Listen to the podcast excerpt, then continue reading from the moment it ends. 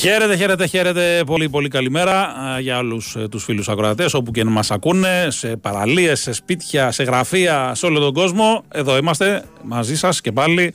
Όπως κάθε μέρα, όπως λέει και ο Πετρίδης, ναι, σε ένα την παραλία. Σωστό και αυτό. Η αλήθεια είναι ότι δεν ε, συνοδεύεται και πολύ ωραία η γαϊδροφωνάρα μου με την παραλία. Αν πεις συνοδεύεται του Πετρίδη, ούτε του Πετρίδη συνοδεύεται, αλλά όπως και να έχει, ε, όσοι θέλετε, ακούτε. Λοιπόν, εδώ με Κυριάκο Σταθερόπουλο στον ήχο, όπως καταλάβατε με τις παρεμβάσεις του Γιώργου Πετρίδη, τις ενοχλητικές εδώ στα ακουστικά μας από την παραγωγή της εκπομπής. Χρήσο Ζωτοπόλης στο μικρόφωνο παρέμβουλα μέχρι και τις 2 για να δούμε ό,τι υπάρχει στην επικαιρότητα ελληνική, διεθνή, ποδοσφαιρική, μπασκετική και δεν συμμαζεύεται. Ε, περιμένουμε φυσικά και τα μηνυματάκια σας ε, με τους καθιερωμένους ε, τρόπους για να σας λύσουμε απορίες, να κάνετε τα σχόλιά σας και οτιδήποτε άλλο τραβά η ψυχούλα σας. Λοιπόν, να πούμε ότι την προηγούμενη ώρα, τις προηγούμενες δύο ώρες μάλλον, ακούσατε όλα τα ρεπορτάζ, έτσι, όλα, όλων των μεγάλων ομάδων. Έχουμε σήμερα και την ε, επικείμενη ε, ολοκλήρωση της μεταγραφής του ε, Εζέκελ Πόνσε από την ε, ΑΕΚ. Πόνσε ο οποίος επιστρέφει μετά από τέσσερις ε, χρονιές, τέσσερις σεζόν στην ΑΕΚ, έπαιξε το 18-19 και γυρίζει το 23, στα 26 του πλέον, πιο έτοιμος, πιο όριμος και νομίζω σε μια πολύ καλύτερη ΑΕΚ από εκείνη που άφησε τότε, στην οποία και πάλι είχε ξεχωρίσει, είχε παίξει πολύ καλά, είχε βάλει αρκετά γκολ, αλλά η ομάδα τότε η αλήθεια είναι ότι δεν είχε καμία σχέση με την ε, φετινή ΑΕΚ. Και τότε θυμίζω Πόνσε είχε έρθει μετά από πρωτάθλημα της ΑΕΚ. Τώρα έρχεται μετά από double. Τότε βέβαια εκείνη τη σεζόν η ΑΕΚ είχε δραματίσει στο πλήν 23 από τον Μπάουκ και είχε χάσει και στο τελικό του κυπέλου από τον Μπάουκ. Είχε μπει μεν στους ομίλους του Champions League, είχε αρχίσει πολύ καλά η σεζόν για την ΑΕΚ, αλλά η πορεία δεν ήταν καθόλου καλή. Έξι είτε στους ομίλους του Champions League κακή πορεία, αλλαγές προπονητών, ε, παίχτες που δεν ε, πρόσφεραν τα προσδοκόμενα και όλα τα συναφή. Τώρα φαίνεται ότι είναι πολύ, πολύ καλύτερες οι προποθέσει για την ε, ΑΕΚ και για τον Εζέκελ Πόνσο, ώστε ο γάμος τους να είναι πιο πετυχημένος. Σήμερα, εκτός όλων των άλλων, φυσικά έχουμε και το ε, φιλικό της Εθνικής με την Σλοβενία σε 7 η ώρα το βράδυ ε, στο κλειστό των Ολυμπιακών Εγκαταστάσεων όπου και το μεγάλο γεγονός της βραδιάς ε, είναι η βράβευση του, του Νίκου Γκάλη για την προσφορά του όλα αυτά τα χρόνια ο άνθρωπος που ερχόμενος πριν από 44 χρόνια στην Ελλάδα έμπελε λίγα χρόνια αργότερα με το Ευρωμπάσκετ και γενικότερα με όσα έκανε να εκτοξεύσει το άθλημα. Θα το ξαναπούμε γιατί δεν θέλω να είμαι άδικος. Προφανώς δεν τα καταφέρει μόνο στον Γκάλι, προφανώς και υπήρχε μπάσκετ και πριν τον Γκάλι, αλλά είναι η αλήθεια ότι είναι το πρόσωπο ας πούμε εκείνης της ομάδας, χωρίς να υποτιμούμε και χωρίς να ξεχνούμε φυσικά όλα τα παιδιά, τον Γιαννάκη, τον Φασούλα, τον Χριστοδούλου και, και, και όλα τα παιδιά που είχαν τη συνεισφορά σε αυτήν την επιτυχία. Σήμερα λοιπόν θα γίνει μια πολύ όμορφη τελετή. Ε, νομίζω θα χρειαστούν χαρτομάτιλα για τα δάκρυα όσοι έτσι θα την ζήσουν γιατί ε, έχουμε μάθει ότι ετοιμάζονται ωραία πράγματα. Θα ανέβει η φανέλα του Γκάλη στον ουρανό του ΆΚΑ. Θα υπάρχουν έτσι κάποια όμορφα ε, σκηνικά που έχουν ετοιμαστεί ε, και σίγουρα θα ζήσουμε όλοι όσοι θα είμαστε εκεί πολύ μεγάλες ε, στιγμές που θα μείνουν χαραγμένες. Τηλεοπτικά αυτό το μάτι είναι από την Ερτένα, ραδιοφωνικά θα τα ακούσετε εδώ από το Big Win Sport FM 4,6 φυσικά και από το sportfm.gr. Να πούμε ότι ε, σύμφωνα με την πρωινή τώρα πριν από καμιά ώρα ενημέρωση από την ΕΟΚ έχουν φύγει πάνω από 13.000 εισιτήρια. Ε, συνεχίζεται η προπόληση έτσι και ηλεκτρονικά και από κάποια εκδοτήρια που έχουν ανοίξει στο, στο ΆΚΑ. Είναι πιθανό να υπάρχει ακόμα και sold out, αλλά σε κάθε περίπτωση, όταν μιλάμε για πάνω από 13.000 εισιτήρια περίπου 7 ώρες πριν αρχίσει το παιχνίδι, είναι γεμάτος σχεδόν το γήπεδο και μπορεί να είναι και φίσκα που λένε κατάμεστο. Α, λοιπόν, πολλά τα μηνυματάκια που έχετε στείλει ήδη. Κάποιοι φίλοι εδώ ρωτάτε αν ισχύουν οι φήμες για James και Ολυμπιακό. Δεν βλέπω κάπου κάπου να προκύπτει κάτι τέτοιο, φίλε μου.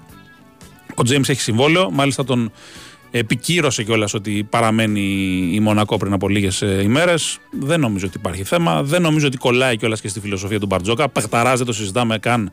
Αλλά νομίζω ότι δεν θέλει παίχτε ο Μπαρτζόκας οι οποίοι κάνουν λίγο γεώτρε με την τρίπλα τους. Θέλει λίγο πάσα περισσότερο.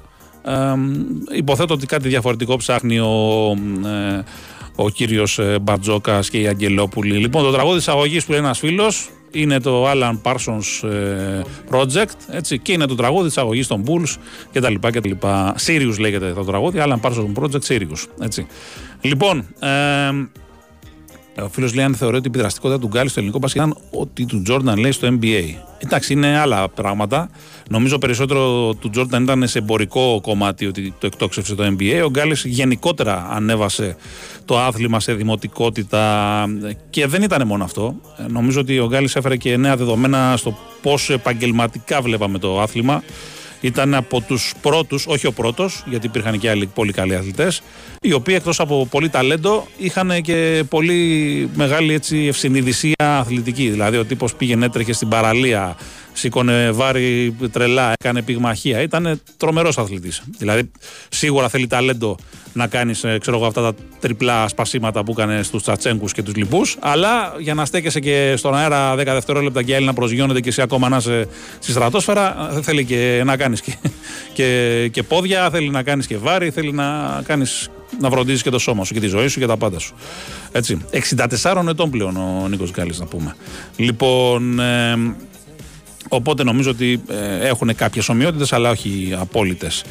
Λοιπόν, επίσης να πούμε ότι πριν από λίγο η Τσέλση ανακοίνωσε μία ακόμα μεταγραφή.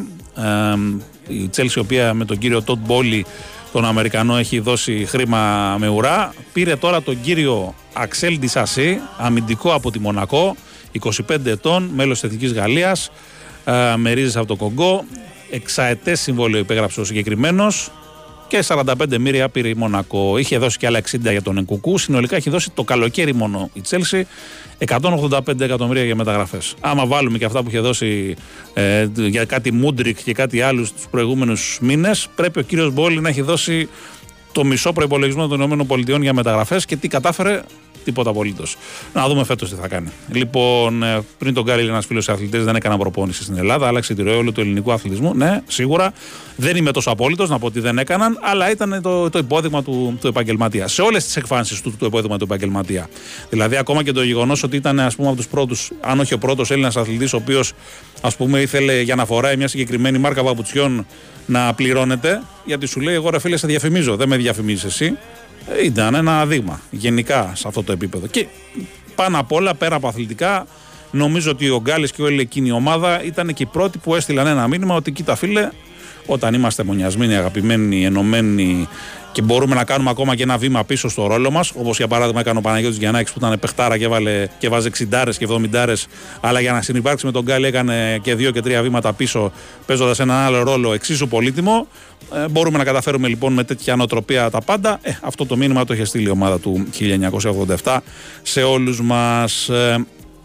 Ε, Λοιπόν, ποιο κανάλι δείχνει την εθνική, είπαμε σήμερα, φίλε μου, από την δημόσια τηλεόραση, την κρατική τηλεόραση, όπως θες το. Ο Γιαννάκης, αν θα είναι απόψε στο ΑΚΑ, δεν ξέρουμε. Θα είναι σίγουρα πάντως και παιδιά από το 87 και παιδιά από το 2005. Δεν ξέρω ποιοι θα είναι.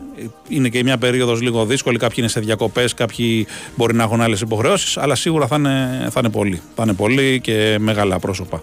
Λοιπόν. Ε, ε, Έβγαλε λέει και για καμιά 250 εκατομμύρια φέτος λέει από παίχτες που έφυγαν ο κύριος Μπόλι. Ναι, σίγουρα έβγαλε και κάτι. Δεν ξέρω για 250 εκατομμύρια. Μπορώ να στο, να στο απαντήσω βέβαια ψηλό άμεσα, άμα θέλεις. Ε, αλλά σίγουρα όταν μαζεύεις πολύ φύρα, φίλε μου, όταν τους διώχνεις, σίγουρα πρέπει να μπουν και τα απαραίτητα χρήματα στα, στα ταμεία. Λοιπόν, θα στο πω τώρα ακριβώς κιόλας, γιατί θα το βρω σε ένα δεύτερο λεπτάκι να το έχω μπροστά μου για να είμαστε ξεκάθαροι δηλαδή τι έχει βγάλει κιόλας η Τσέλσι αυτό τον ε, χειμώνα.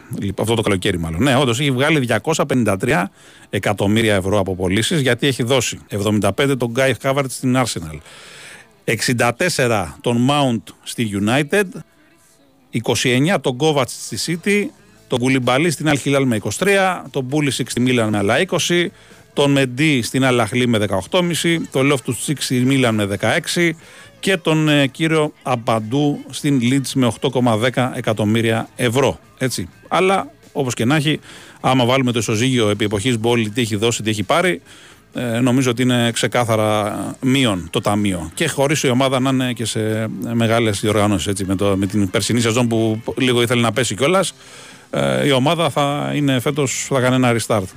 Λοιπόν, ε, ε, Πώς σχολιάζω, λέει, τις δηλώσεις του Μπόγριλ, ένας φίλος, σχετικά με την ελληνοποίηση του Γόγα. Παιδιά, καταρχάς πρέπει να την ακούσετε όλη τη δήλωση, γιατί κάποιοι λίγο τον παρεξήγησαν με αυτό που είπε. Και εγώ θα συμφωνήσω στο κομμάτι που είπε ο Μπόγρης ότι ε, δεν έχει αντίρρηση με το να ελληνοποιεί το Γόγαπ. Έτσι.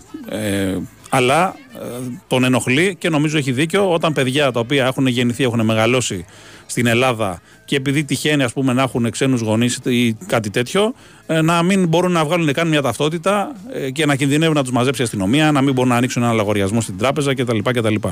Ε, θα σας θυμίσω απλά και μόνο ότι αν ο Γιάννης ο Αντετοκούμπο δεν έπαιζε τόσο καλό μπάσκετ ή και ο Θανάσης Αντοκούμπο δεν ήταν ε, και αυτός καλός παίκτης μπάσκετ. Ε, αυτά τα παιδιά θα κυκλοφορούσαν ενδεχομένως ακόμα χωρίς ε, ε, ελληνικά στοιχεία. Έτσι. Ε, ε, η διαδικασία άργησε, αλλά κινήθηκε κάποια στιγμή ε, όταν ξύπνησε ο κρατικός μηχανισμός επειδή πολύ απλά πήραν την υπηκότητα ως ξέχοντα ας πούμε, μέλη της ελληνικής κοινότητας που διακρίνονται στο μπάσκετ. Υπάρχουν πάρα πάρα πολλά παιδιά τα οποία έχουν γεννηθεί κανονικά εδώ, έχουν μεγαλώσει εδώ, έχουν λάβει την ελληνική παιδεία τα οποία δεν μπορούν να βγάλουν χαρτιά, δεν μπορούν να βγάλουν ταυτότητες, δεν μπορούν να κυκλοφορήσουν με ασφάλεια έξω, ε, δεν μπορούν να ανοίξουν ένα λογαριασμό στην τράπεζα, θεωρούνται παράνομοι χωρίς να είναι. Γιατί πολύ απλά υπάρχουν αυτά τα κολλήματα, τα γραφειοκρατικά σε χώρα μας που δεν τους το επιτρέπουν. Ε, αυτό προφανώς και πρέπει να αλλάξει και σε αυτό φυσικά και συμφωνώ με τον ε, ε Γιώργο Μπόγκρε, ο οποίο είναι ένα, ένα παιδί που μπορεί να τον ε, παρεξηγούν πολύ. Μπορεί ας πούμε, να έχει κάνει και κάποιες αστοχίες στο παρελθόν σε κάποια λάθη. Αλλά εγώ πιστεύω ότι είναι ένα, ένα παιδί που έχει μια καθαρή σκέψη, ένα πολύ έξυπνο παιδί καταρχάς. Και νομίζω ότι σε αυτά τα θέματα έχει σωστές ε, απόψεις. Λοιπόν. Ε, νέα μεταγραφικά από τη Juventus, λέει ένας φίλος. Η Juventus, φίλε μου, έτσι που έχει γίνει το πράγμα, περνάει η δεύτερη μαυρίλα στην ιστορία της. Όπως καταλαβαίνεις, αποκλείστηκε από την Ευρώπη, έφαγε πρόστιμο, φύγανε παίχτες σημαντικοί. Θέλει, ξέρεις, ε, επισκευή και πέταμα που λένε. Κάπως έτσι. Η ομάδα θέλει λίγο χτίσιμο από την ε, αρχή. Ε, λοιπόν. Ε, ένας φίλος εδώ πέρα λέει: Είμαι 28 χρόνια στην Ελλάδα, καταγωγή αλβανική από το δημοτικό. Σπούδασα μεγάλα, έχω δύο παιδιά και συνεχίζω να ανανεώνω κάθε 3 και 5 χρόνια την άδεια παραγωνισμού. Ε, αυτό που λέγαμε πριν. Έτσι, παρα, παραλογισμός. Ξεκάθαρα παραλογισμός. Λοιπόν, πότε θα γνωρίζουμε για κλειωτά ένας φίλος, αν λύγει κάποια προθεσμία στο NBA. Όχι, προθεσμία στο NBA δεν υπάρχει. Οι ομάδες ψάχνουν παίχτε ή τέλος πάντων μπορούν να πάρουν παίχτε όποτε γουστάρουν. Ε, όσο κάποιος είναι ελεύθερος. Ε, το θέμα είναι πόσο μπορεί να περιμένει ο Μίχαλιο που δεν νομίζω να περιμένει πάρα πολύ γιατί και αυτός θέλει να βρει μια ομάδα, αλλά δεν βρίσκει μέχρι τώρα αυτό που θέλει σε χρήματα, σε ρόλο και όλα τα συναφή. Επίσης, πρέπει να λάβουμε υπόψη μας ότι ο Μίχαλιουκ είναι 26 και στην καριέρα του, αυτά τα 6 χρόνια που παίζει στο NBA, από τότε που φύγε δηλαδή από το Κάνσα, που σταμάτησε το, την κολεγιακή του καριέρα, έχει παίξει ουσιαστικά, έχει βγάλει μάλλον ουσιαστικά μεικτά γύρω στα 10 εκατομμύρια δολάρια, τα οποία καθαρά είναι περίπου τα μισά. Ε, καταλαβαίνετε ένας παίκτης όταν φτάνει στα 26 και έχει αυτή τη ζήτηση στην Ευρώπη και βλέπει ότι μπορεί να βγάλει πολύ καλύτερα χρήματα και να έχει και πρωταγωνιστικό ρόλο αντί να παίζει στα χασομέρια. Όλο και βλέπει πιο δελεαστικό, ας πούμε, το δελεαστική την προοπτική και ελκυστική την προοπτική να παίξει στην, ε, στην Ευρώπη. Όπως έκανε ο κύριος Ερνάν Γκόμεθ, όπως ενδεχομένως θα κάνει ο Μίχαλ και ενδεχομένως όπως κάνει και ο Κέντρικ Νάν. Λοιπόν, ε, ε, ένας φίλος λέει την Ισπανοποίηση του Λορέντζο Μπράουν που δεν έπαιξε ποτέ στην Ισπανία το θεωρώ νόμιμο. Φίλε μου, νόμιμο δεν είναι αν το θεωρώ ή όχι, νόμιμο είναι από τη στιγμή που το κάνανε με νόμο του κράτους είναι νόμιμο. Τι να κάνουμε. Τώρα, αν θεωρείς, αν μου λες, αν συμφωνώ, όταν ένας παίκτης δεν έχει κανένα δεσμό απολύτως με μια χώρα, ε, μου φαίνεται λίγο παράλογο. Α πούμε και ακόμα και για το Γόκα που υπήρχε γκρίνια, Γόκα έπεσε για δύο χρόνια εδώ πέρα. Έτσι.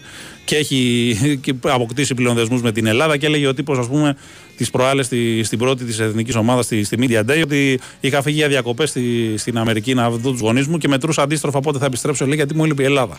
Εντάξει, δεν τα λέει γιατί, ε, για να πουλήσει ελληνοφροσύνη, ας πούμε, ή να μας πει. Ξεκάθαρο, ο άνθρωπος Αμερικανός είναι. Αλλά ε, είναι σημεία των καιρών αυτά, παιδιά. Και επειδή το κάνουν όλοι οι ανταγωνιστές μας, έτσι, το κάνουν οι Γερμανοί χρόνια τώρα, το κάνουν οι Ισπανοί, το κάνουν οι Ρώσοι. Ε, θα το κάνουν και οι Σέρβοι κάποια στιγμή αργά ή γρήγορα παρά την κρίνια. Ήδη έχουν κάνει τον μπάντερ και δεν τον κάνανε για, για την ψυχή της μάνας τους ε, Σέρβο.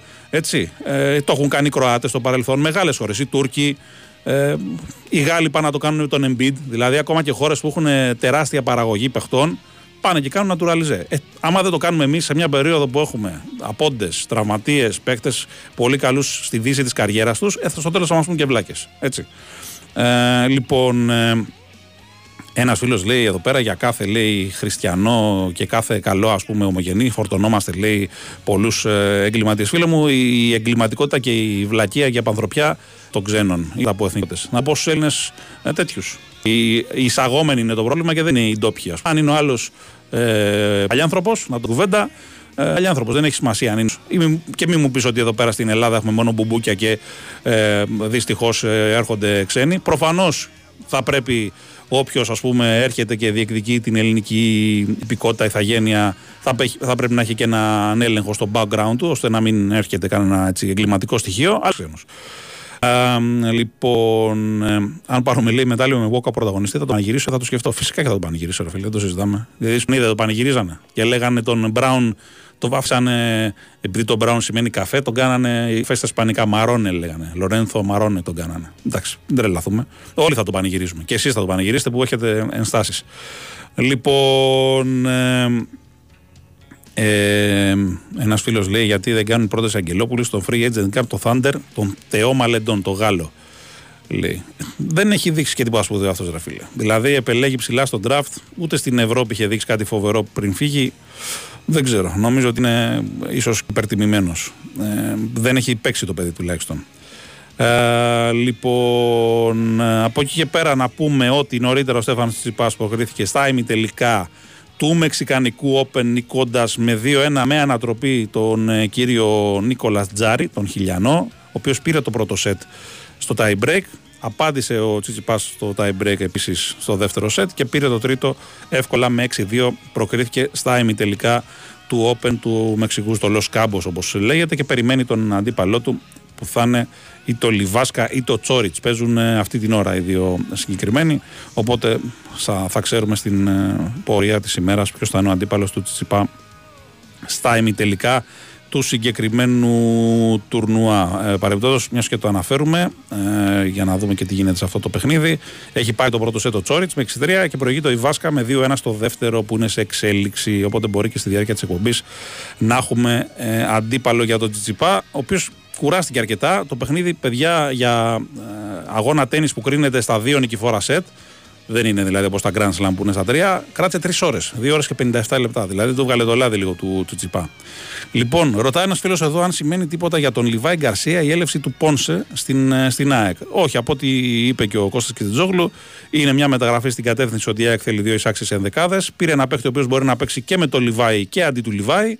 Ε, δεν ξέρω αν ε, ισχύει το ίδιο που λέω για τον Λιβάη και για τον Φανβέρτ. Δηλαδή, υποθέτω ότι πλέον θα είναι πολύ πιο δύσκολο να μείνει ο Φαν Βερτ στην ΑΕΚ. Υποθέτω όμως, ακόμα δεν υπάρχει, υπάρχει κάποια σχετική πληροφόρηση. Θα δούμε. Πάντως σίγουρα ε, είναι μεγαλύτερη κλάση από το Φαν Βερτ ο, ο, Πόνσε. Που και ο Φαν Βερτ πάντως τη δουλίτσα του μια χαρά την έκανε την περασμένη σεζόν στην ΑΕΚ. Και όποτε χρειάστηκε μπήκε από τον πάγκο και έδωσε πολύτιμα ε, γκολ. Λοιπόν, ε, από εκεί και πέρα, ε, ένας φίλος λέει ε, μετά από τρία χρόνια λύσει το Κάουνα, πώς να μην κάνεις το σταυρό σου, λέει που ήρθες στην Ελλάδα. Ε, φίλε μου, το Κάουνα που το υποτιμάς, μια χαρά είναι. Μια χαρά είναι το Κάουνα. Επειδή έχω πάει στο λέω και ωραία ποιότητα ζωής έχει και ωραία χώρα. Είναι και πράσινο, έχει και τα πάντα όλα. Εντάξει, απλά μπορεί να έχει κάποιες περίεργες θερμοκρασίες το, το χιμώνα, αλλά και εδώ έχει περίεργες θερμοκρασίες το καλοκαίρι. Αλλά σαν χώρα, μην το συζητάς καν. Είναι πολύ ωραία η Λιθουανία. Και ειδικότερα το Κάουνα. Ε, λοιπόν, ε, στην πορεία της εκπομπής φυσικά θα έχουμε και τους ρεπόρτερ για να μας μεταφέρουν όλα τα νέα ε, των ομάδων, έτσι, ε, και ΑΕΚ και Ολυμπιακό και Παναθηναϊκό και φυσικά οτιδήποτε άλλο προκύψει από την επικαιρότητα. Να πούμε και μια έτσι ενδιαφέρουσα είδηση ε, που έχει να κάνει με τον Δημήτρη Μαυροειδή, ο οποίος το είχε κόψει τον μπάσκετ από εδώ και μήνες επαγγελματικά, αλλά πλέον ε, επιστρέφει σε εραστεχνικό επίπεδο, διατηρώντας βέβαια τη θέση που έχει ως γενικού, της, ε, γενικού αρχηγού της ΑΕΚ. Συμφώνησε με τα Μελίσια, θα παίζει στην ΑΕΣΚΑ, έτσι θα κάνει και το χόμπι του, θα βοηθάει λίγο και τους πιτσερικάδε της ομάδας. Γιατί όπως είπαμε, το μπάσκετ δύσκολα το κόβεις και έχουμε δει πολλά παιδιά σε μεγάλη ηλικία να συνεχίζουν. Προφανώς και ο Μαυροειδή έτσι αισθάνθηκε και θα παίξει και την ερχόμενη σεζόν στην ε, ομάδα των Μελισσίων στην ΕΣΚΑ. Λοιπόν, ε, ο φίλος λέει: Ο Λούτζης έμεινε στάσιμος, λέει δεν κάνει για το κορυφαίο επίπεδο. σω η Άκη να του κάνει καλό. Δηλαδή, εσύ είδες το Λούτζη προχθές και είδες ότι έμεινε στάσιμος και δεν κάνει για το κορυφαίο επίπεδο. Δηλαδή, πιο ακατάλληλο timing για αυτό το μήνυμα δεν πρέπει να υπήρχε ποτέ στην ιστορία. Λοιπόν, ε, νομίζω ότι μια χαρά είναι ο Λούτζης. Δύσκολα θα, θα πάει σε ομάδα του πιο κάτω level από την Ευρωλίγκα. Φέτος θα έχει νομίζω και αυξημένο ρόλο στον Ολυμπιακό. Ήδη στην εθνική ε, έχει μεγαλύτερες ευθύνες και περισσότερο βάρος στις πλάτες του και μεγαλύτερο χρόνο και ρόλο. Και νομίζω ότι τουλάχιστον σαν πρώτο δείγμα ανταποκρίθηκε πολύ πολύ καλά και ίσως να είναι από τους παίκτες που θα μας εκπλήξουν ευχάριστα το καλοκαίρι. Το ευχόμαστε ολόψυχα. Λοιπόν, ένα φίλος ρωτάει για τον Ολυμπιακό γιατί όσοι παίχτε έρχονται είναι δανεικοί. Εντάξει, το δανεικός, φίλε μου, όταν υπάρχει μια λογική οψιών δεν είναι κακή η λύση.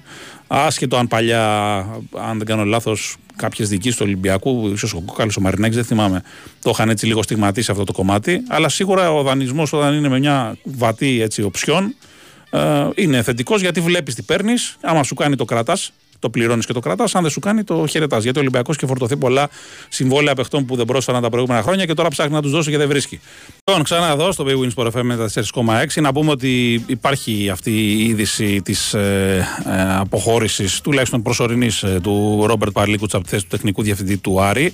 Ε, για ένα προσωπικό πρόβλημα υγείας, όπως έχει γίνει γνωστό, θα ε, μεταβεί στη Γερμανία και θα χρειαστεί να απέχει για κάποιο διάστημα, κάποιες εβδομάδες. Ε, θα δούμε πόσο. Μακάρι να πάνε όλα καλά στον άνθρωπο από τα καθήκοντά του, λοιπόν, θα απέχει. Ε, να σας αναφέρω την ε, δήλωση που έχει δημοσιευτεί και στο site του Άρη. Αγαπητή οικογένεια του Άρη, από την πρώτη μέρα νιώσα το πάθος που έχετε για αυτό το σύλλογο. Το πάθος και η πίστη που έχετε αποτέλεσε την έμπνευσή μου. Έχετε πλουτίσει τη ζωή μου με την αγάπη που δείχνετε για αυτόν τον σύλλογο. Η ζωή όμως παίρνει μερικές φορές απροσδόκητη τροπή. Προσωπικά θέματα υγείας με αναγκάζουν να φύγω για λίγο από τη Θεσσαλονίκη. Αισθάνομαι μεγάλη απογοήτευση, αλλά σας υπόσχομαι ότι θα παλέψω για να επιστρέψω πιο δυνατός και να αφοσιωθώ ξανά στον Άρη. Ο πρόεδρος μας και εγώ δημιουργήσαμε μια νέα ομάδα ως βάση για τα επόμενα χρόνια. Μια νέα ομάδα χρειάζεται πάντα χρόνο για να αναπτυχθεί. Η απίστευτη υποστήριξή σας θα δώσει αυτή την ομάδα το πνεύμα του νικητή και την ταυτότητα που χρειάζεται, ώστε να δουλέψει περισσότερο και πιο σκληρά από ποτέ. Πιστεύω ότι το ποδόσφαιρο είναι μαγεία και ο Άρης εκφράζει κάτι γνήσιο ποδοσφαιρικά.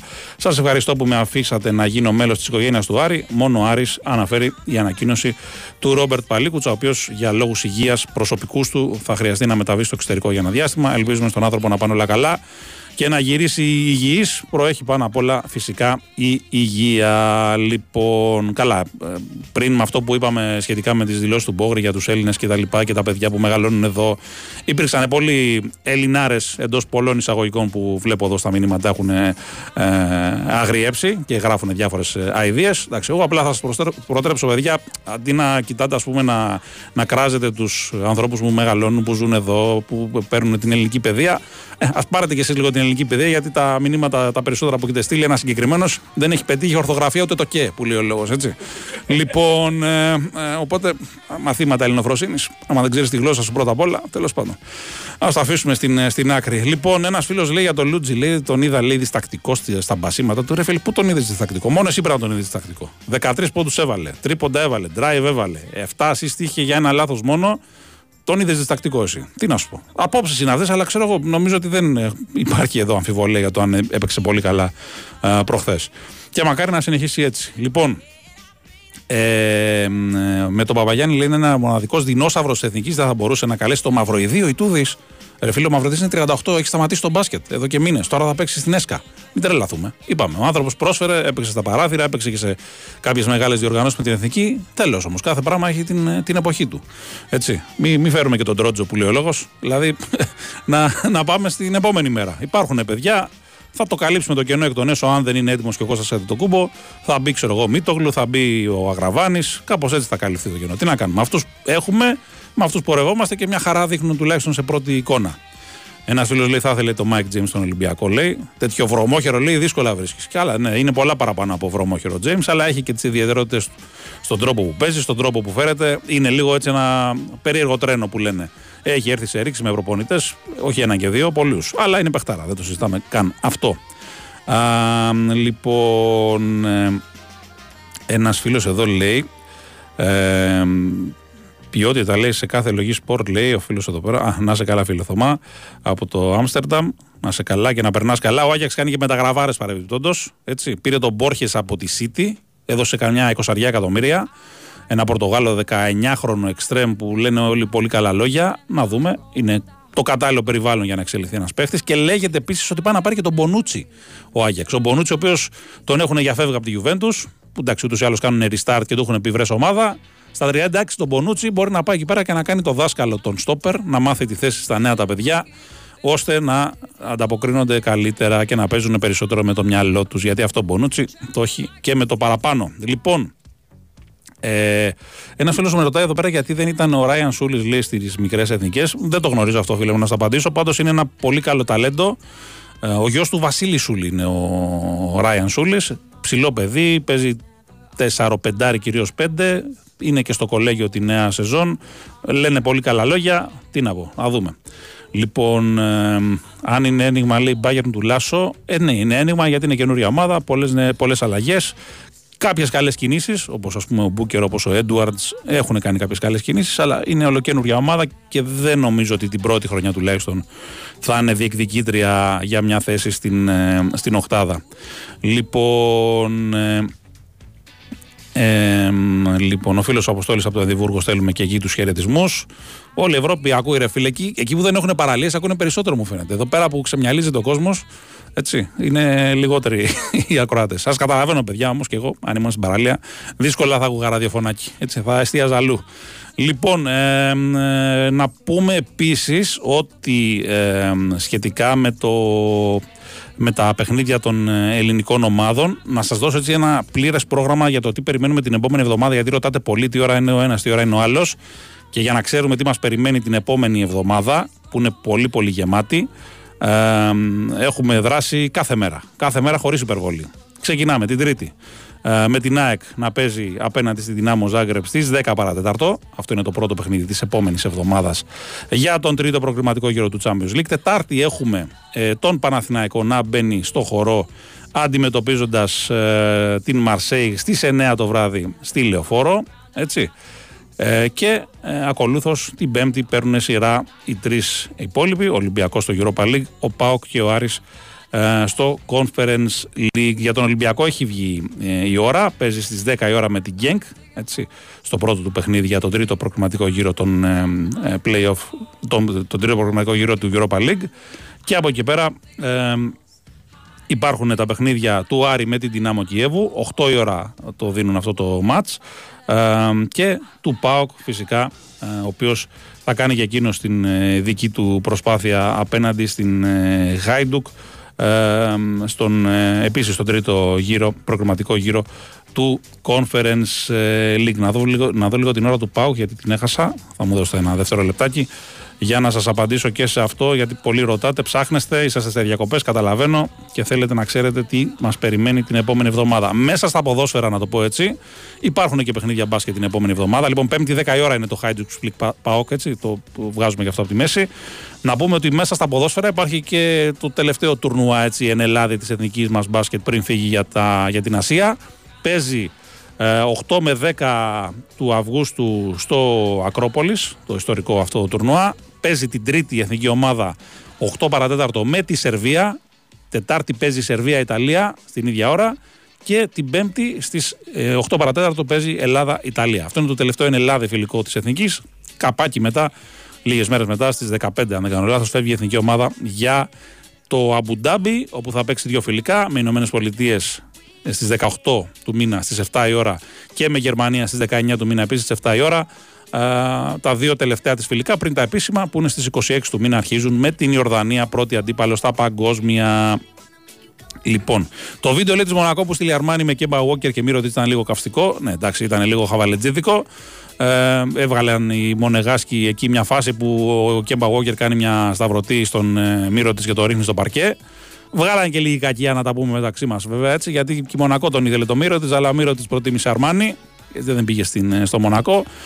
Ε, θα δούμε τώρα. Δεν ξέρω. Ο Walker δεν ξέρω σε τι κατάσταση είναι. Είναι παιχτάρα, δεν το συζητάμε. Ήταν παιχτάρα σίγουρα, δεν ξέρω αν είναι ακόμα. Ο Μύρο τη πάντως νομίζω ότι είναι ακόμα σε καλύτερη κατάσταση αυτή τη στιγμή σε σχέση με τον Walker, ο οποίος την τελευταία τριετία τουλάχιστον είναι στα πολύ κάτω του. Καμία σχέση με τον παίχτη που ήταν All Star, που ήταν μέλος της Team USA κτλ. κτλ. Λοιπόν, αν ο Ολυμπιακός θα έχει πρόβλημα με τους Έλληνες, ειδικά στους τελικούς. Εκεί αυτή τη στιγμή ο Ολυμπιακός έχει τέσσερις καλούς Έλληνες και δύο που είναι ερωτηματικά. Δηλαδή έχει το Γουόκα που πήρε το ελληνικό διαβατήριο, τον Λούτζι, τον Λαρτζέκη και τον Παπα-Νικολά που είναι οι τέσσερις που σούπα και έχει και δύο που είναι ερωτηματικά. Ο Πάπας που έχει το παιδί εξελιχθεί, αλλά δεν είναι ακόμα στο επίπεδο των υπολείπων, προφανώς. Και τον Τανούλη που είναι πιτσυρικά και δεν έχει ψηθεί. Έτσι, αυτά είναι τα δύο ερωτηματικά. Δεν ξέρω αν θα κάνει κάποια κίνηση ο Ολυμπιακός στην πορεία. Αλλά αυτή τη στιγμή, αν ξεκινούσαν ας πούμε, αύριο η τελική, αυτή θα ήταν η εξάδα των Ελλήνων του Ολυμπιακού. Εκτός, ας πούμε, και αν έπαιρνε κάποιο άλλο παιδί, ξέρω εγώ, τον Αμπόση που ανοίξει τον Ολυμπιακό. Ή ξέρω εγώ, τον Τζάμι που ανοίξει τον Ολυμπιακό. Ή τον ε, κάποιον τέλος πάντων. Ε, Λοιπόν, για ψηλό έπρεπε να πάρει Βασιλακούρο ή Τσέκο, λέει ένας φίλος, ο φίλος ο Κρι. Ναι, εννοείται. Γιατί; Βιερά παιδιά, δυνατά, να ρίχνουν και καμιά ψηλή. Παιχταράδες και οι δύο, έτσι, στο, στον τομέα τους. Θυμάμαι ακόμα, φίλε Κυριάκο, θα το θυμάσαι και εσύ, φιλικό Ελλάδα και επίσημο με τις Ηνωμένες Πολιτείες με Τσέκο εναντίον Σακίλ Ο'Νιλ. Έτσι. Εκεί πώς δεν είχε υποχωρήσει το παρκέ στη ρακέτα με αυτά τα δύο τα βουνά, έτσι είναι τρομερό. Τσέκος, ο οποίος έκανε σφαιροβολία έτσι, πριν από το, από το μπάσκετ και φαίνονταν και στο, και στο κορμί. Ο τύπος ήταν μπετό, δεν κουνιόταν με τίποτα. Θηρίο, πραγματικό. Λοιπόν, ε, τι ώρα λέει να αυτή στο Λοσκάμπο του Μεξικού και παίζουν ακόμα τέννη. Τι να σου πω, έχουν, πρέπει να είναι 9 ώρες, κάπου εκεί πρέπει να είναι διαφορά. Ναι, τι να σου πω, Λοσκάμπο Μεξικό. Να σου πω το Μεξικό τι ώρα έχει για να καταλάβεις ε, και εσύ τι, τι γίνεται εκεί πέρα. Λοιπόν, στο Μεξικό αυτή την ώρα, φίλε μου, είναι ξημερώματα. Πώς παίζουν ακόμα εκεί, δεν ξέρω. Τι να σου πω. Για να μην έχεις ζέστη, πώς παίζουν ξημερώματα, δεν ξέρω. Λοιπόν, ε, Λοιπόν, λοιπόν, λοιπόν. Ένας φίλος λέει: Αν πούμε πως έχεις νίκες με Νεοζηλανδούς και Ιορδανούς, λέει το ματς με ΗΠΑ θα δείξει το αν η εθνική έχει ταβάνι. Ε, όχι, εντάξει, δεν θα δείξει αυτό αν έχει ταβάνι. Γιατί ρε φίλε, αυτοί είναι, πάνε για χρυσό. Δηλαδή δεν έχουν Λεμπρόν, Ντουραντ, Κάρι και, και τους λοιπούς, αλλά έχουν μέσα παιχταράδες. Τον Μπανκέρο, τον Μπράνσον, τον Έντουαρτς. Έχουν, έχουν παίχτες που ξαναλέω δεν έχουν το τεράστιο όνομα άλλων παιχτών ή δεν είναι τόσο φτασμένοι, δεν έχουν πρωταθλήματα κτλ. Αλλά έχουν τρομερό ταλέντο. Και είναι και νέα παιδιά, που σημαίνει ότι έχουν και ένα κέρα από πίσω να τους κατευθύνει λίγο καλύτερα και να βάλει και κανένα χαλινάρι ή καμιά φωνή αν χρειαστεί, που δεν μπορεί να τη βάλει στο ίδιο εύκολα πούμε, στις βεντέτες. Και νομίζω ότι θα είναι πολύ καλή. Πολύ καλύτερη από ό,τι πιστεύουν ή πιστεύουν πολλοί οι Αμερικανοί. Ούτως ή άλλως από φιάσκο προέρχονται. Το 19, 7η βγήκαν. Μην το ξεχνάμε αυτό. Λοιπόν, ο Ζούγρη λέει φαίνεται πιο έτοιμος από τα Νούλη. Ναι, ενδεχομένως και να είναι, αλλά ε, δεν νομίζω ότι υπάρχει θέμα να, να αποκτηθεί από τον Ολυμπιακό, τουλάχιστον σε αυτή τη φάση. Για αργότερα βλέπουμε. Ο Ζούγρη ε, πρέπει να έχει αρχικά μεγαλύτερο ρόλο στο περιστέρι και αυτά τα παιδιά νομίζω και γενικά για τον Τανούλη, το λέω για τον Ζούγρη και για όλους. Προτιμότερο θα είναι να παίξουν σε ομάδες ε, λίγο χαμηλότερο επίπεδο, έτσι, και μετά να πάνε, αν μπορέσουν να εξελιχθούν, στον Ολυμπιακό, τον Παναθηναϊκό κτλ. Λοιπόν, ακολουθεί διαφημιστικό μήνυμα. Παίζει στην BWIN για τα μοναδικά δώρα, το live casino, το καθημερινό ημερολόγιο προσφορών και τη mystery card, στην οποία διεκδικείς μεγάλα έπαθλα εντελώς δωρεάν. Ε, λοιπόν, επίσης να πούμε ότι ε, είχαμε χθες και την προσπέραση της Κροατίας απέναντι στην Ελλάδα στη βαθμολογία της UEFA. Και πλέον τα παιχνίδια, τα δύο ελληνοκροατικές μονομαχίες, ΑΕΚ Δυνάμο Ζάγκρεπ και ΠΑΟΚ Χάιντουκ Σπλίτ, αποκτούν ακόμα μεγαλύτερο έτσι, ενδιαφέρον. Καθότι αν κάνουμε και το 2 στα 2, ε, νομίζω ότι θα έχουμε τεράστιο πλεονέκτημα για να τους βάλουμε από κάτω τουλάχιστον τους Κροάτες και βλέπουμε. Ε, σίγουρα δεν είναι εύκολο, σίγουρα και οι δύο ομάδες είναι πολύ καλές. Ε, οι Κροάτες να πω ότι παίζουν με τέσσερις ομάδες στην Ευρώπη ε, αυτή την σεζόν. Εμείς παίζουμε με πέντε.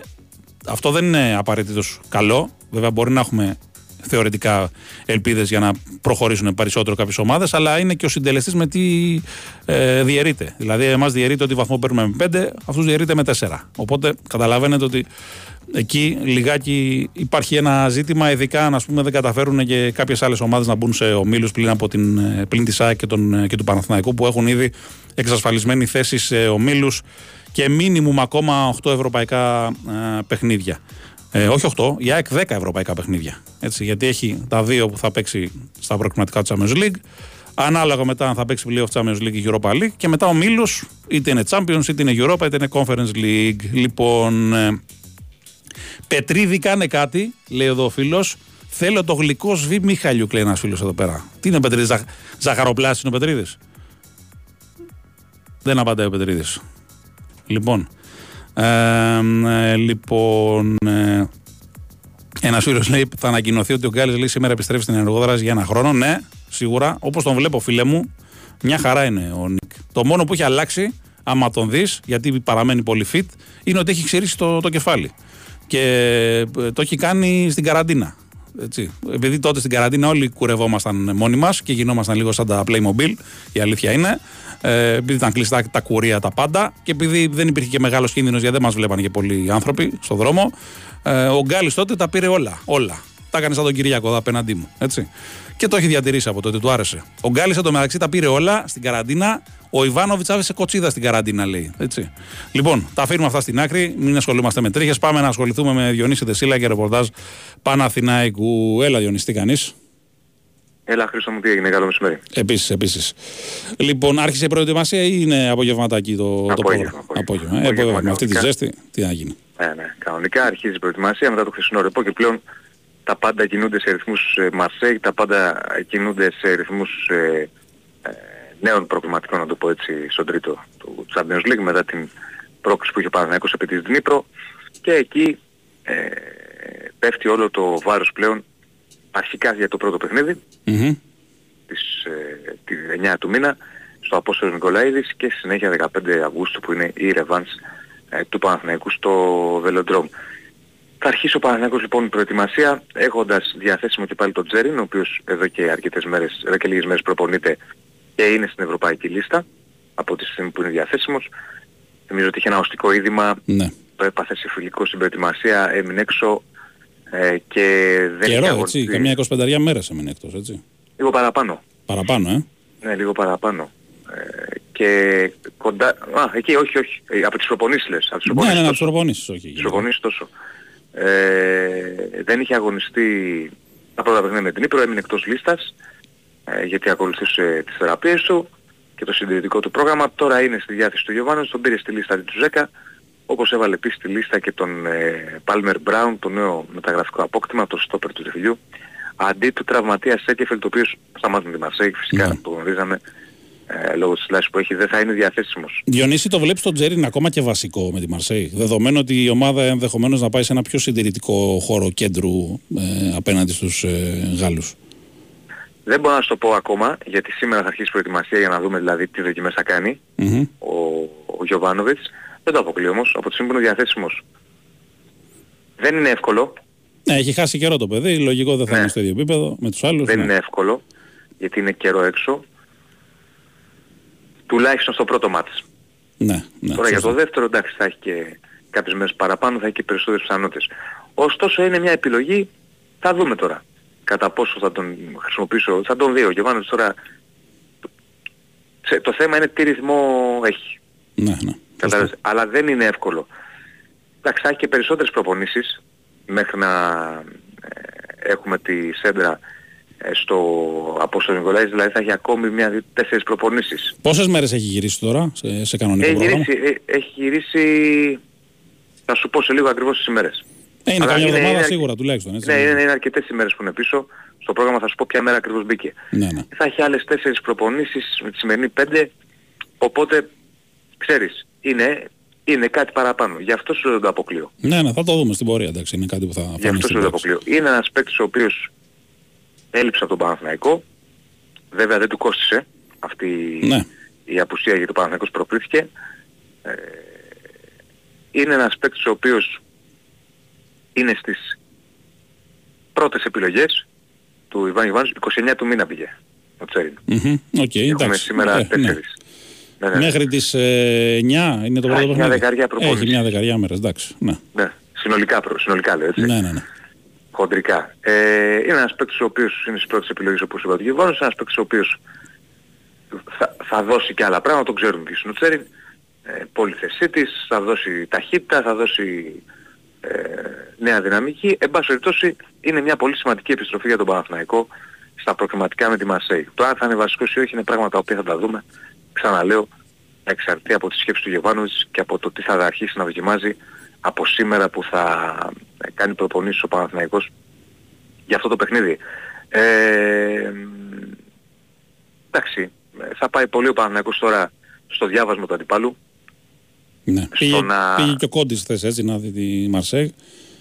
στο να... προχθές ήταν το μάτι, ναι. Προχθές, ναι, στο, με τη Leverkusen. στο να πάει ο, ο Παναθηναϊκός σε μια λογική καλού διαβάσματος και θα γίνει σίγουρα εντατικό έτσι, φροντιστήριο τακτικής και ανάλυσης του Γιωβάνοβιτς στους ποδοσφαιριστές του. Τελείως διαφορετικό το μάτι, θα λέγαμε και το πρωί, σε σχέση με την Νύπρο. Εδώ ο Παναθηναϊκός είναι δεδομένο θα δεχθεί πίεση.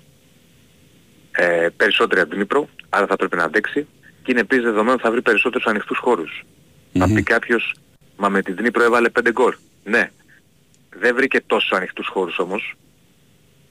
Δηλαδή, εδώ, επειδή θα, θα βγει μπροστά η Μαρσέη, θέλει να, να δείξει ότι είμαι εγώ με το φαβορί και πάω να πάρω την μπάλα, θα δοθούν χώρους στον Παναθηναϊκό. Το Ναι, θέμα ναι, είναι λοιπόν πώς θα τους λογικό. εκμεταλλευτεί και πώς θα χτυπήσει ο Παναθηναϊκός στη, στην κόντρα. Εκτός και αν έχουμε, δεν ξέρεις το ποδόσφαιρο ποτέ, άλλη εικόνα και δούμε ένα Παναθηναϊκό να ε, κυριαρχεί αυτός. Το πρώτο μάτς είναι, θα είναι ένα μάτς το οποίο σίγουρα ο Παναθηναϊκός θα θελήσει να, να κάνει αυτό στο παιχνίδι του, γιατί θα είναι με στυλοφόρο. εν πάση είναι πράγματα τα οποία θα τα δούμε αυτά στην ε, πορεία. Τις επόμενες μέρες περιμένουμε και τα εισιτήρια να κυκλοφορήσουν και τα οποία φυσικά με το που θα κυκλοφορήσουν θα εξαντληθούν και θα πάμε πάλι σε ένα κατάμεστο απόστολο Νικολαίδη να διευκρινίσουμε εδώ γιατί μου έρχονται και διάφορα μηνύματα τα μάτς που θα δώσει ο Παναθηναϊκός στο Ολυμπιακό στάδιο είναι στους ομίλους. Ναι. Είτε Europa είτε Champions League.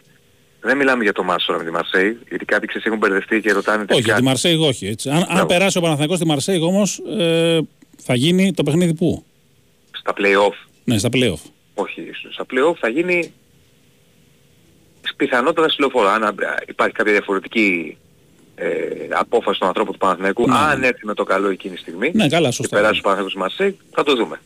Τώρα η απόφαση είναι για τους ομίλους. Mm-hmm. Η απόφαση του Παναθηναϊκού είναι για τους ομίλους που θα αγωνιστεί στο, στο ΆΚΑ και εν πάση έχουμε αναφέρει και χθες και τα κέρδη αυτής της απόφασης που είναι ε, πάρα, πάρα πολλά. Μια παρένθεση μόνο σε αυτό, μια ανατελεία, γιατί δεν το είπαμε χθες και έχει αξία. Κέρδος από αυτή την ιστορία με το ΆΚΑ θα έχει και ο Ραστέχνης. Ε, βέβαια, γιατί, το ποσοστό, έτσι. γιατί είναι η κάρτα του φίλου. Ναι, ναι, ναι. Κάρτα φίλου που είναι άπαξ. Σωστά. Που είναι 10 ευρώ. Όπου, άρα, άμα έχεις 50.000 κόσμο, 45.000 κόσμο, 60.000 κόσμο, ναι, ναι. καταλαβαίνει κανείς ότι όσοι δεν έχουν βγάλει και θα πάνε να βγάλουν πρώτη φορά θα είναι επιπλέον έσοδα για τον αριστερό. Ε, δεν νομίζω ότι αμφιβάλλει κανείς ότι είναι η καλύτερη επιλογή. Έτσι δεν το συζητάμε. Ναι. Ναι, συνολικά αν το δει κανείς δεν το συζητάμε για τα μάτσα αυτά και επειδή ξαναλέω τα λέγαμε και χθες είναι πολύ μεγάλη δίψα του κόσμου του Παναθηναϊκού να, να δει και πάλι ομάδα σε ευρωπαϊκούς ομίλους θα έχει πολύ κόσμο το ΑΚΑ. Θα θυμίσει δηλαδή τα παλιά και τις ημέρες που ο Παναθηναϊκός αγωνιζόταν στο ΑΚΑ και έδινε μεγάλες ευρωπαϊκές... Ναι. Ε... Και όσο καλύτερα πάει η ομάδα από εκεί και πέρα τόσο περισσότερο κόσμο θα έχει έτσι προφανώς. Εννοείται. Διονύση, να σε ρωτήσω, επειδή στέλνουν πολλά μηνύματα φίλοι του Παναθηναϊκού, α, επειδή υπάρχει από την Κρήτη βγαίνει μια έτσι, φημολογία σχετικά με το Μανδά. Βέβαια, ο Παναθηναϊκός έχει τερματοφυλάκες και τον Μπρινιόλη και τον Λοντίκη που είναι και δύο πολύ καλοί. Αν, αν υπάρχει θέμα Μανδά, που είναι ένας πολύ καλός νεαρός τερματοφύλακας, αλλά εσύ θα μας πεις. Δεν γνωρίζω κάτι. Mm-hmm.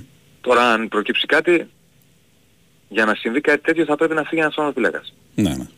Βλέπε Λοντίκη, αλλά δεν γνωρίζω κάτι που γνωρίζω κάτι. Που να ναι, ναι. Που θα ήταν πολυτέλεια τεράστια να έχει τρία, ναι, ναι, ναι. τρεις τερματοφύλακες τέτοιο επίπεδο ναι. ο Παναθηναϊκός. Μπορώ να σου πω, αλλά ας το αφήσουμε και βλέπουμε ρε παιδί μου. Ναι, ας το ναι. αφήσουμε στην άκρη και βλέπουμε. Ε, ε,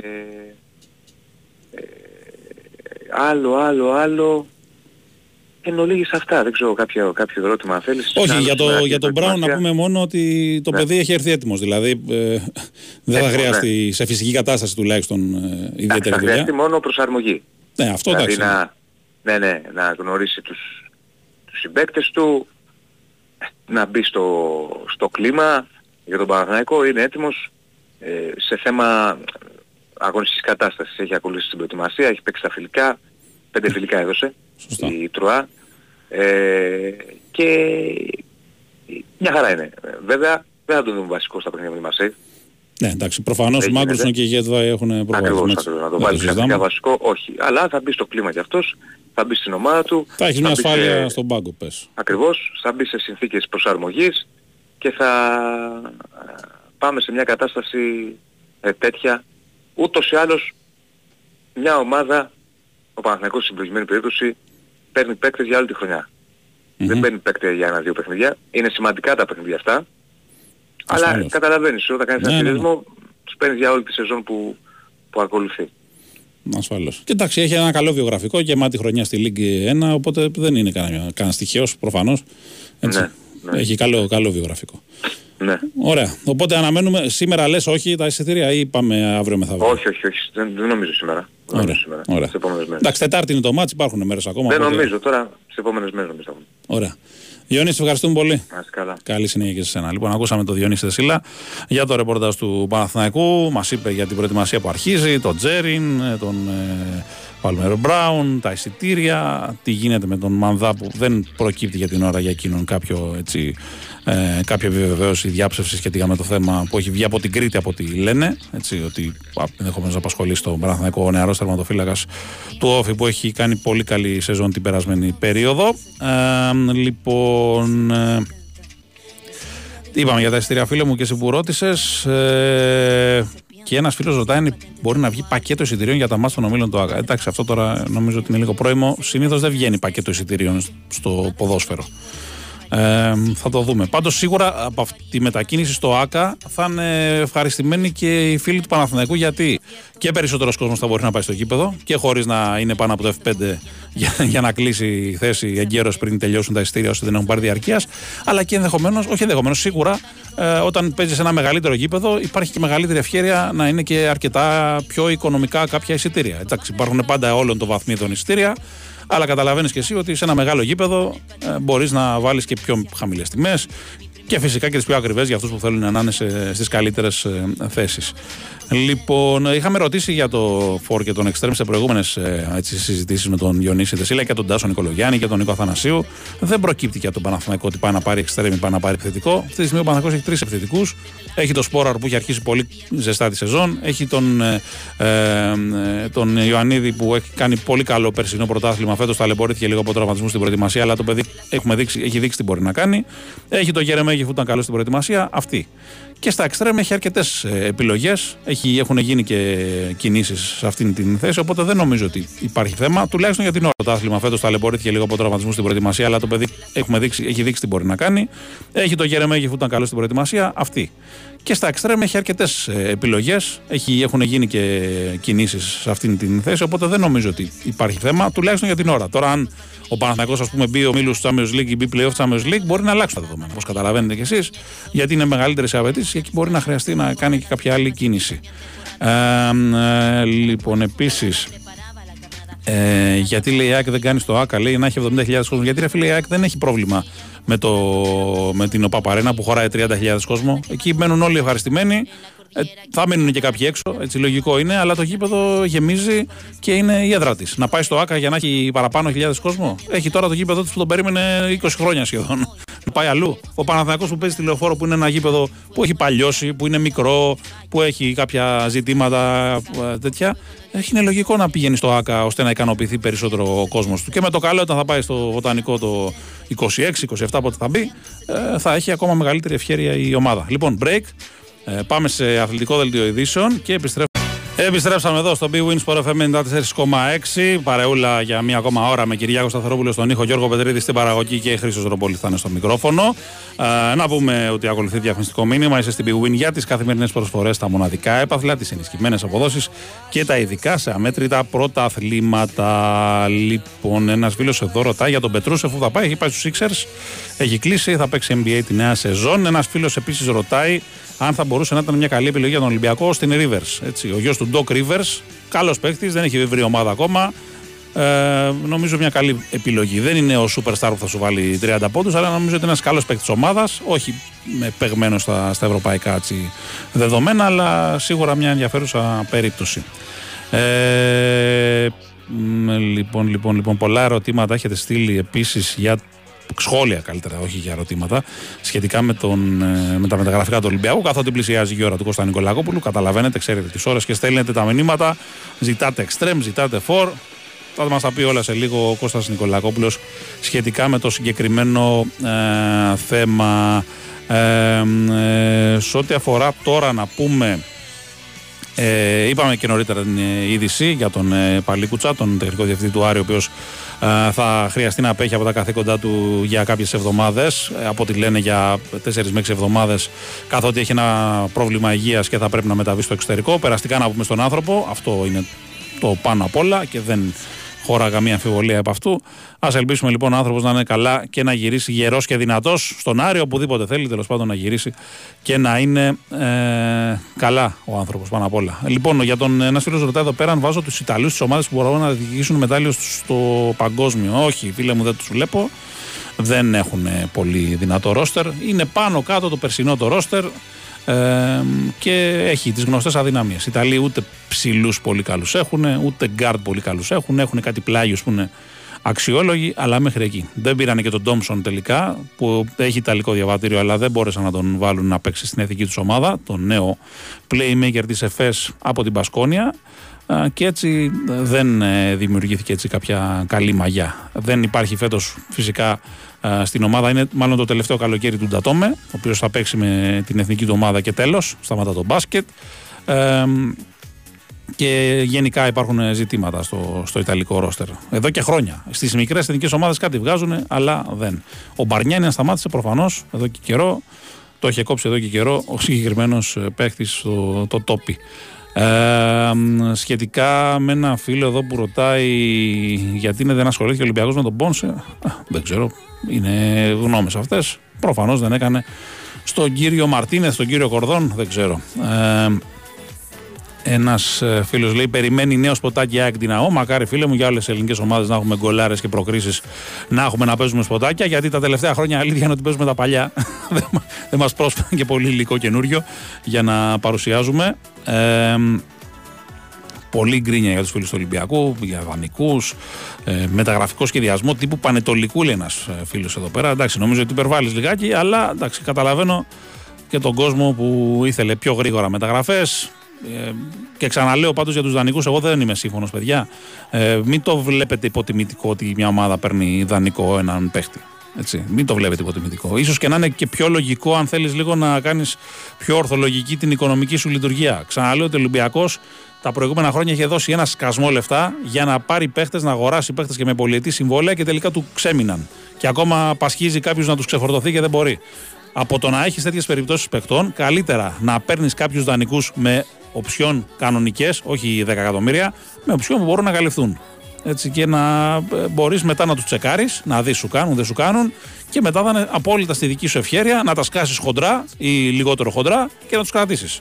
Έχει μια λογική αυτό. Δεν είναι κάτι υποτιμητικό, μην το βλέπετε υποτιμητικό. Εδώ δανείζονται παίχτε η Μπαρσελόνα και η United και η City και η Chelsea. Δεν θα δανειστεί ο Ολυμπιακός, ο Παναθανικό, η ΕΑΚ, ο Πάοκ, ο Άρης. Μην τρελάθουμε τελείως. Ε, ο Μίχαλιουκ λέει έχει ευρωπαϊκή εμπειρία. Ο Μίχαλιουκ, φίλε μου, δεν έχει ευρωπαϊκή εμπειρία, αλλά έχει παίξει με την εθνική του ομάδα σε κάποια τουρνουά. Ε, έχει μεγαλώσει στην Ευρώπη, είναι άλλο πράγμα. Έστω και ένα ευρωμπάσκετ τελευταία, ας πούμε, πέρσι που έπαιξε, είναι μια εμπειρία για, την, ε, για το συγκεκριμένο παίχτη. Ενώ ο άλλος θα έρθει πρώτη φορά στην Ευρώπη. Δεν, δεν ξέρει τι γίνεται στο, ε, στο, στο ευρωπαϊκό μπάσκετ. Που έχει κάποιες ιδιαιτερότητες. Λοιπόν, τώρα αυτό που ρωτάει ο φίλος εδώ για το, γιατί τον Κορομιλά, αν υπάρχει καπνός, αυτό φίλε που να το ξέρω. Άμα δεν είσαι μπροστά ή αν δεν υπάρχουν στοιχεία ή αν υπάρχουν, δεν το ξέρουμε. Περιμένουμε να δούμε οι έρευνες που θα καταλήξουν και από εκεί και πέρα θα δούμε. Έτσι, πάντως ε, είναι μια υπόθεση λεπτή. Έτσι, θα πρέπει να δούμε τι, τι συμβαίνει. Προφανώς, αν υπάρχουν στοιχεία, να έρθουν στην επιφάνεια για να μπει ο κάθε κατεργάρι στον πάγκο του. Αν δεν υπάρχουν, να καθαρίσει και το όνομα του ανθρώπου εφόσον έχει κατηγορηθεί, αν έχει κατηγορηθεί άδικα. Ε, Πάντως, είναι λογικό σε πρώτη φάση να βγαίνει εκτός πινάκων και από την ΕΟΚ και από την Ευρωλίγκα κτλ. Είναι απόλυτα λογικό γιατί δεν πρέπει να υπάρχουν σκιές που λένε ότι η γυναίκα του Κέσσαρα πρέπει να, να, είναι, να φαίνεται κιόλας τίμια εκτός από το να, να το δηλώνει. Είναι νομίζω ξεκάθαρο αυτό. Ε, λοιπόν, η Παρτιζάν πήρε ναι, το, λέει, το playmaker από το NBA, όχι η Παρτιζάν, η Φενέρμπαξ τον πήρε τον, ε, τον Νέτο, ο, ο Ιτούδης. Ε, το Βραζιλιάνο τον Γκάρντ, ο οποίος νομίζω ότι είναι μια καλή περίπτωση και νομίζω ότι ε, ίσως ε, θα μας εκπλήξει. Γιατί πολλοί δεν τον έχουν σε, ξέρεις, σε πολύ μεγάλη υπόλοιψη τον συγκεκριμένο ο Ολυμπιακός λέει θα παλέψει για ευρωπαϊκή έξοδο με τον Πάοκ για να κοντράρει τους άλλους δύο. Λέει δύσκολο. Θα παλέψει για ευρωπαϊκή έξοδο, ρε φίλε μου, δεν γίνεται. Γιατί τέσσερα εισιτήρια έχει. Δηλαδή δεν βλέπεις τον Ολυμπιακό να είναι στην τετράδα. Μην τρελαθούμε. Νομίζω ότι είναι απόλυτα φαβορή ο Ολυμπιακός, Παναθηναϊκός, ΑΕΚ και ΠΑΟΚ προφανώς για την τετράδα. Ο Άρης φαίνεται ότι έχει δρόμο να διανύσει. Ε, έχει αρκετά ζητήματα. Ε, και νομίζω ότι αυτές οι τέσσερις ομάδες είναι πολύ μπροστά. Τώρα, προφανώς όπως ε, λες, αυτή τη στιγμή, αυτή τη στιγμή ξαναλέω, δεν ξέρω τι θα γίνει στο τέλος του καλοκαιριού και με τις μεταγραφές που εκκρεμούν. Αυτή τη στιγμή φαίνεται ότι ο Παναθηναϊκός έχει μια καλύτερη συνοχή και έχει ε, ενισχυθεί σε θέσεις που πονούσε. Η ΑΕΚ επίσης είναι βελτιωμένη σε σχέση με πέρσι και έχει κάνει και κάποιες καλές κινήσεις όπως του Πόνσε τελευταία ή του Πισάρο πριν από λίγες μέρες. Αγόρασε και τον, ε, και τον Πινέδα. Ο Ολυμπιακός έχει ακόμα ανοιχτά ζητήματα. Αυτά τα ανοιχτά ζητήματα και το επίπεδο των παιχτών που θα έρθουν θα καθορίσουν και τον πύχη των προσδοκιών. Δηλαδή, αν ας πούμε, οι, οι παίχτες είναι, ξέρω εγώ, Κέννεντι της Βαγιαδολίδ ης που ήρθε 7 κιλά βαρύτερος, ε, τότε θα σου πω και εγώ ότι δεν τα βλέπω καλά τα πράγματα. Αν μου πεις όμως ότι θα έρθει, ξέρω εγώ, ο Ελ Κααμπί, ο Γιώβιτς που ακούγεται, ας πούμε, ή οποιοδήποτε τέτοιου βεληνικούς παίκτη, θα σου πω: Ok, okay, εντάξει, μπορεί ο Ολυμπιακός να αναστρώσει γρήγορα και να γίνει ε, πολύ δυνατός και ευθέως ανταγωνιστικός απέναντι σε ΑΕΚ και Παναθηναϊκό που αυτή την ώρα, ξαναλέω, αλλά αυτή την ώρα ε, και όχι ε, σώνει καλά από το, για το υπόλοιπο του καλοκαιριού και το υπόλοιπο της σεζόν, δείχνουν να είναι ε, κάποια βήματα μπροστά ε, στην εκκίνηση της σεζόν τουλάχιστον. Ε, Λοιπόν, ένας φίλος λέει δανεικός ίσον γρήγορη γραφειοκρατική διαδικασία. Όχι, δεν έχει να κάνει με γραφειοκρατικές διαδικασίες. Έχει να κάνει με ένα ρίσκο που μειώνεται όταν παίρνεις δανεικό. Καλύπτεις μια θέση χωρίς να φορτώνει ένα συμβόλαιο και να παντρεύεσαι ένα παίχτη για 2-3 χρόνια. Τον κοιτάς, σου κάνει, τον αγοράζεις. Τον κοιτάς, δεν σου κάνει, τον διώχνεις και πας για τον επόμενο. Έτσι, από το να φορτώνεσαι συμβόλαια τύπου Γκάρι Ροντρίγκες που θέλει ο Ολυμπιακός να το δώσει και δεν το βρίσκει και δεν βρίσκει να το δώσει. Σισε, ξέρω εγώ, ε, αμέτρητες ε, περιπτώσεις, χίλιες φορές να παίρνεις δανεικούς. Ε, δεν λέω να πάρεις δανεικό παιχταρά εγνωσμένης αξίας, αλλά και αυτό ακόμα το καταλαβαίνω, αν δεν μπορείς να τον πληρώσεις. Πάντα όμως υπό την προπόθεση η οψιόν αγοράς να είναι βατή. Δηλαδή, ε, κάποιοι δανεισμοί ας πούμε, που έχουν γίνει στο παρελθόν με κάτι οψιόν 10 εκατομμυρίων, ε, δεν έχουν και λογική. Αν είναι όμως μια οψιόν στα μέτρα της ομάδας, 1 εκατομμύριο, 2 εκατομμύρια, 3 εκατομμύρια, 6 εκατομμύρια.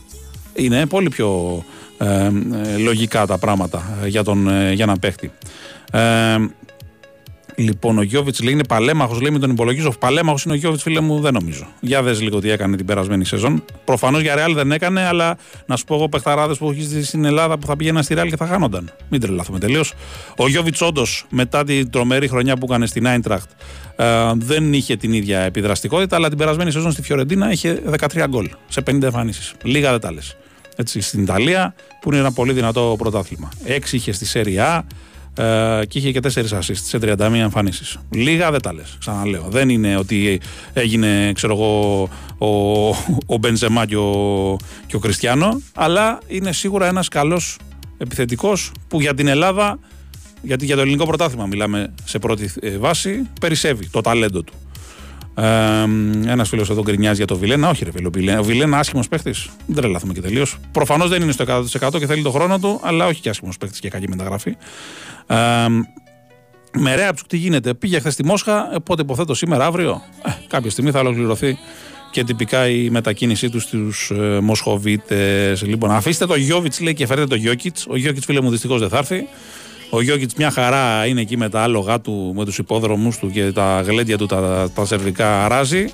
Έτσι. Και θα δει από τη τηλεόραση το, το παγκόσμιο για να ξεκουραστεί και να είναι του χρόνου έτοιμος με τους Nuggets και πάλι. Ε, λοιπόν, αν περάσει ο Παναθηναϊκός στη Μαρσέη και αποκλειστεί μετά στα playoff δεν θα παίξει Europa. Όχι, φίλε μου, αν ο Παναθηναϊκός αποκλειστεί από τη Μαρσέη, πάει κατευθείαν ο μίλου Europa League. Αν προκριθεί επί της Μαρσέη, θα παίξει playoff Champions League. Έτσι. Είναι σαφές, το έχουμε ξαναπεί. Προφανώς ίσως δεν το έχεις ακούσει. Το ξαναλέμε λίγο για να είναι ξεκάθαρο. Δηλαδή, ε, ο Παναθηναϊκός δεν έχει το δρόμο της ΑΕΚ, ο οποίος ε, θα παίξει ε, ε, τα τρίτο προγραμματικό τη Champions League και αν αποκλειστεί θα παίξει και playoff Europa League. Έτσι, θα πάει απευθείας ο Παναθηναϊκός στο Europa League αν αποκλειστεί από την Marseille, στους ομίλους του Europa League. Ε, λοιπόν, ο Παναθηναϊκός λέει έχει τι ενδεκάδες του μεταβίας σε έναν Έλληνα. Όχι μόνο ο Παναθηναϊκός, φίλε μου. Έτσι. Και η ΑΕΚ έχει ένα-δύο. Πλέον δεν έχουν πολλές ελληνικές ομάδες. Ε, Πολλούς Έλληνες. Αλλά αν θέλουμε πολλές ε, ανταγωνιστικές ομάδες, ανταγωνιστικές ομάδες θέλουμε να έχουμε ε, και καλούς Έλληνες παίκτες. Δεν είναι και πάρα πολλοί και επίσης είναι και καλοί Έλληνες παίκτες οι οποίοι δεν τους αντέχει και η τσέπη μας, νομίζω.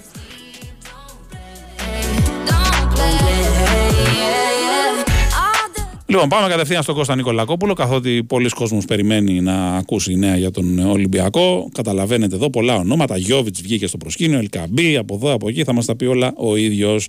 Χαίρετε, τι κάνουμε, πώς είμαστε. Έλα Χρήστο, επειδή μιλάγες για Έλληνες παίκτες, ο Ολυμπιακός έχει έναν πάντως σίγουρα τον Αλεξανδρόπουλο από χθες. Ε. Ναι, ναι. Αλήθεια είναι αυτή. Έτσι, μια σημαντική μεταγραφή πραγματικά για τους Ερυθρόλευκους ε, από ποια πλευρά και αν το πάρει κανείς μπορώ να το πω έτσι. Ε, συνεχίζουν τώρα οι άνθρωποι του Ολυμπιακού τις προσπάθειές τους για την ενίσχυση του ρόστερ. Ε, μην ξεχνάμε ότι σήμερα ε, μην ξεχνάμε ότι πρώτον πλησιάζει το πρώτο παιχνίδι με την ε, ναι, την, την άλλη πέμπτη ναι. και ενώ την ε, Δευτέρα θα ξέρουμε και τι θα γίνει έτσι στην επόμενη φάση, ε, την κλήρωση δηλαδή, Σωστά, ναι. είτε αφορά το Europa League που μακάρι, είτε αφορά το Conference Link, αυτό θα το ξέρουμε στις 17 του μήνα το βράδυ. Ε, σήμερα λοιπόν ο Ολυμπιακός ε, θα καταθέσει τη λίστα του για, το, για τα παιχνίδια με την ΓΕΝΚ έχοντας πάντα το παράθυρο των δύο αλλαγών, να το θυμίσουμε αυτό, ε, Ναι, ναι. ε, μέχρι την Τρίτη. Το λέω αυτό κυρίως ε, γιατί ε, υπάρχει η περίπτωση του Ελκαμπή ε, που είναι σε εξέλιξη και δεν νομίζω, όχι δεν νομίζω, θεωρώ απίθανο εκτός και αν έχει συμβεί κάτι εντελώς έτσι απρόοπτο, ε, απρόοπτο, απροβλεπτό, όχι απρόοπτο, ε, σήμερα. Δεν νομίζω δηλαδή να προλαβαίνει ο Ολυμπιακός να τον δηλώσει σήμερα στη λίστα, Μμμ. αλλά όμως μπορεί να προλάβει την Τρίτη να τον δηλώσει. Ναι, σαν αλλαγή, έτσι. Βέβαια να τον δηλώσει και σαν αλλαγή και σαν αλλαγή πραγματικά μες στο γήπεδο δεν είναι αλλαγή. Ναι, λογικά Ε, ναι. Θα μπει ο άλλος ναι, ναι. Μαρόκινος λογικά, έτσι. Ε, στην πορεία. βέβαια, ναι, ναι, ναι, ναι. Ε, σήμερα λοιπόν η λίστα, ε, σαν μια γενική εκτίμηση, δεν μπορείς να πεις ότι περιμένουμε και ιδιαίτε, κάποιες ιδιαίτερες εκπλήξεις, να το πούμε έτσι. Ναι. Ε, τα κουκιά σε γενικές γραμμές ε, είναι γνωστά, να το πούμε, να το πούμε έτσι. Ε. Μμμ.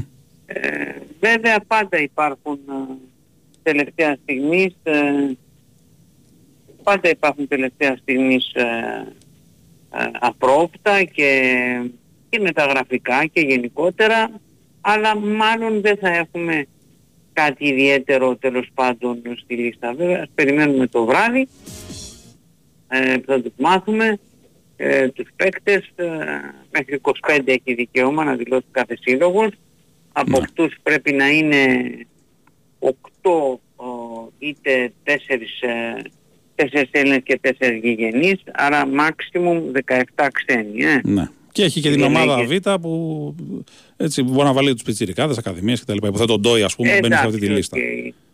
Ο, ο Ντόι, όχι, θα μπει στη λίστα με τους 4 γηγενείς. ας Ναι, αν πούμε. υπάρχει πρόβλημα μπαίνει και στη λίστα Β, δεν είναι. Νομίζω βάσει ηλικίας μπαίνει. Ε, αν Καλά, δεν- δεν έχουν. Εκεί στη λίστα είναι απεριόριστοι οι πιτσιρικάδες που μπορείς να, Ναι, ναι. α, να παρουσιάσεις.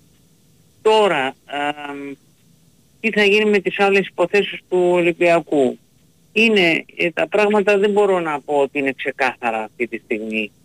Α,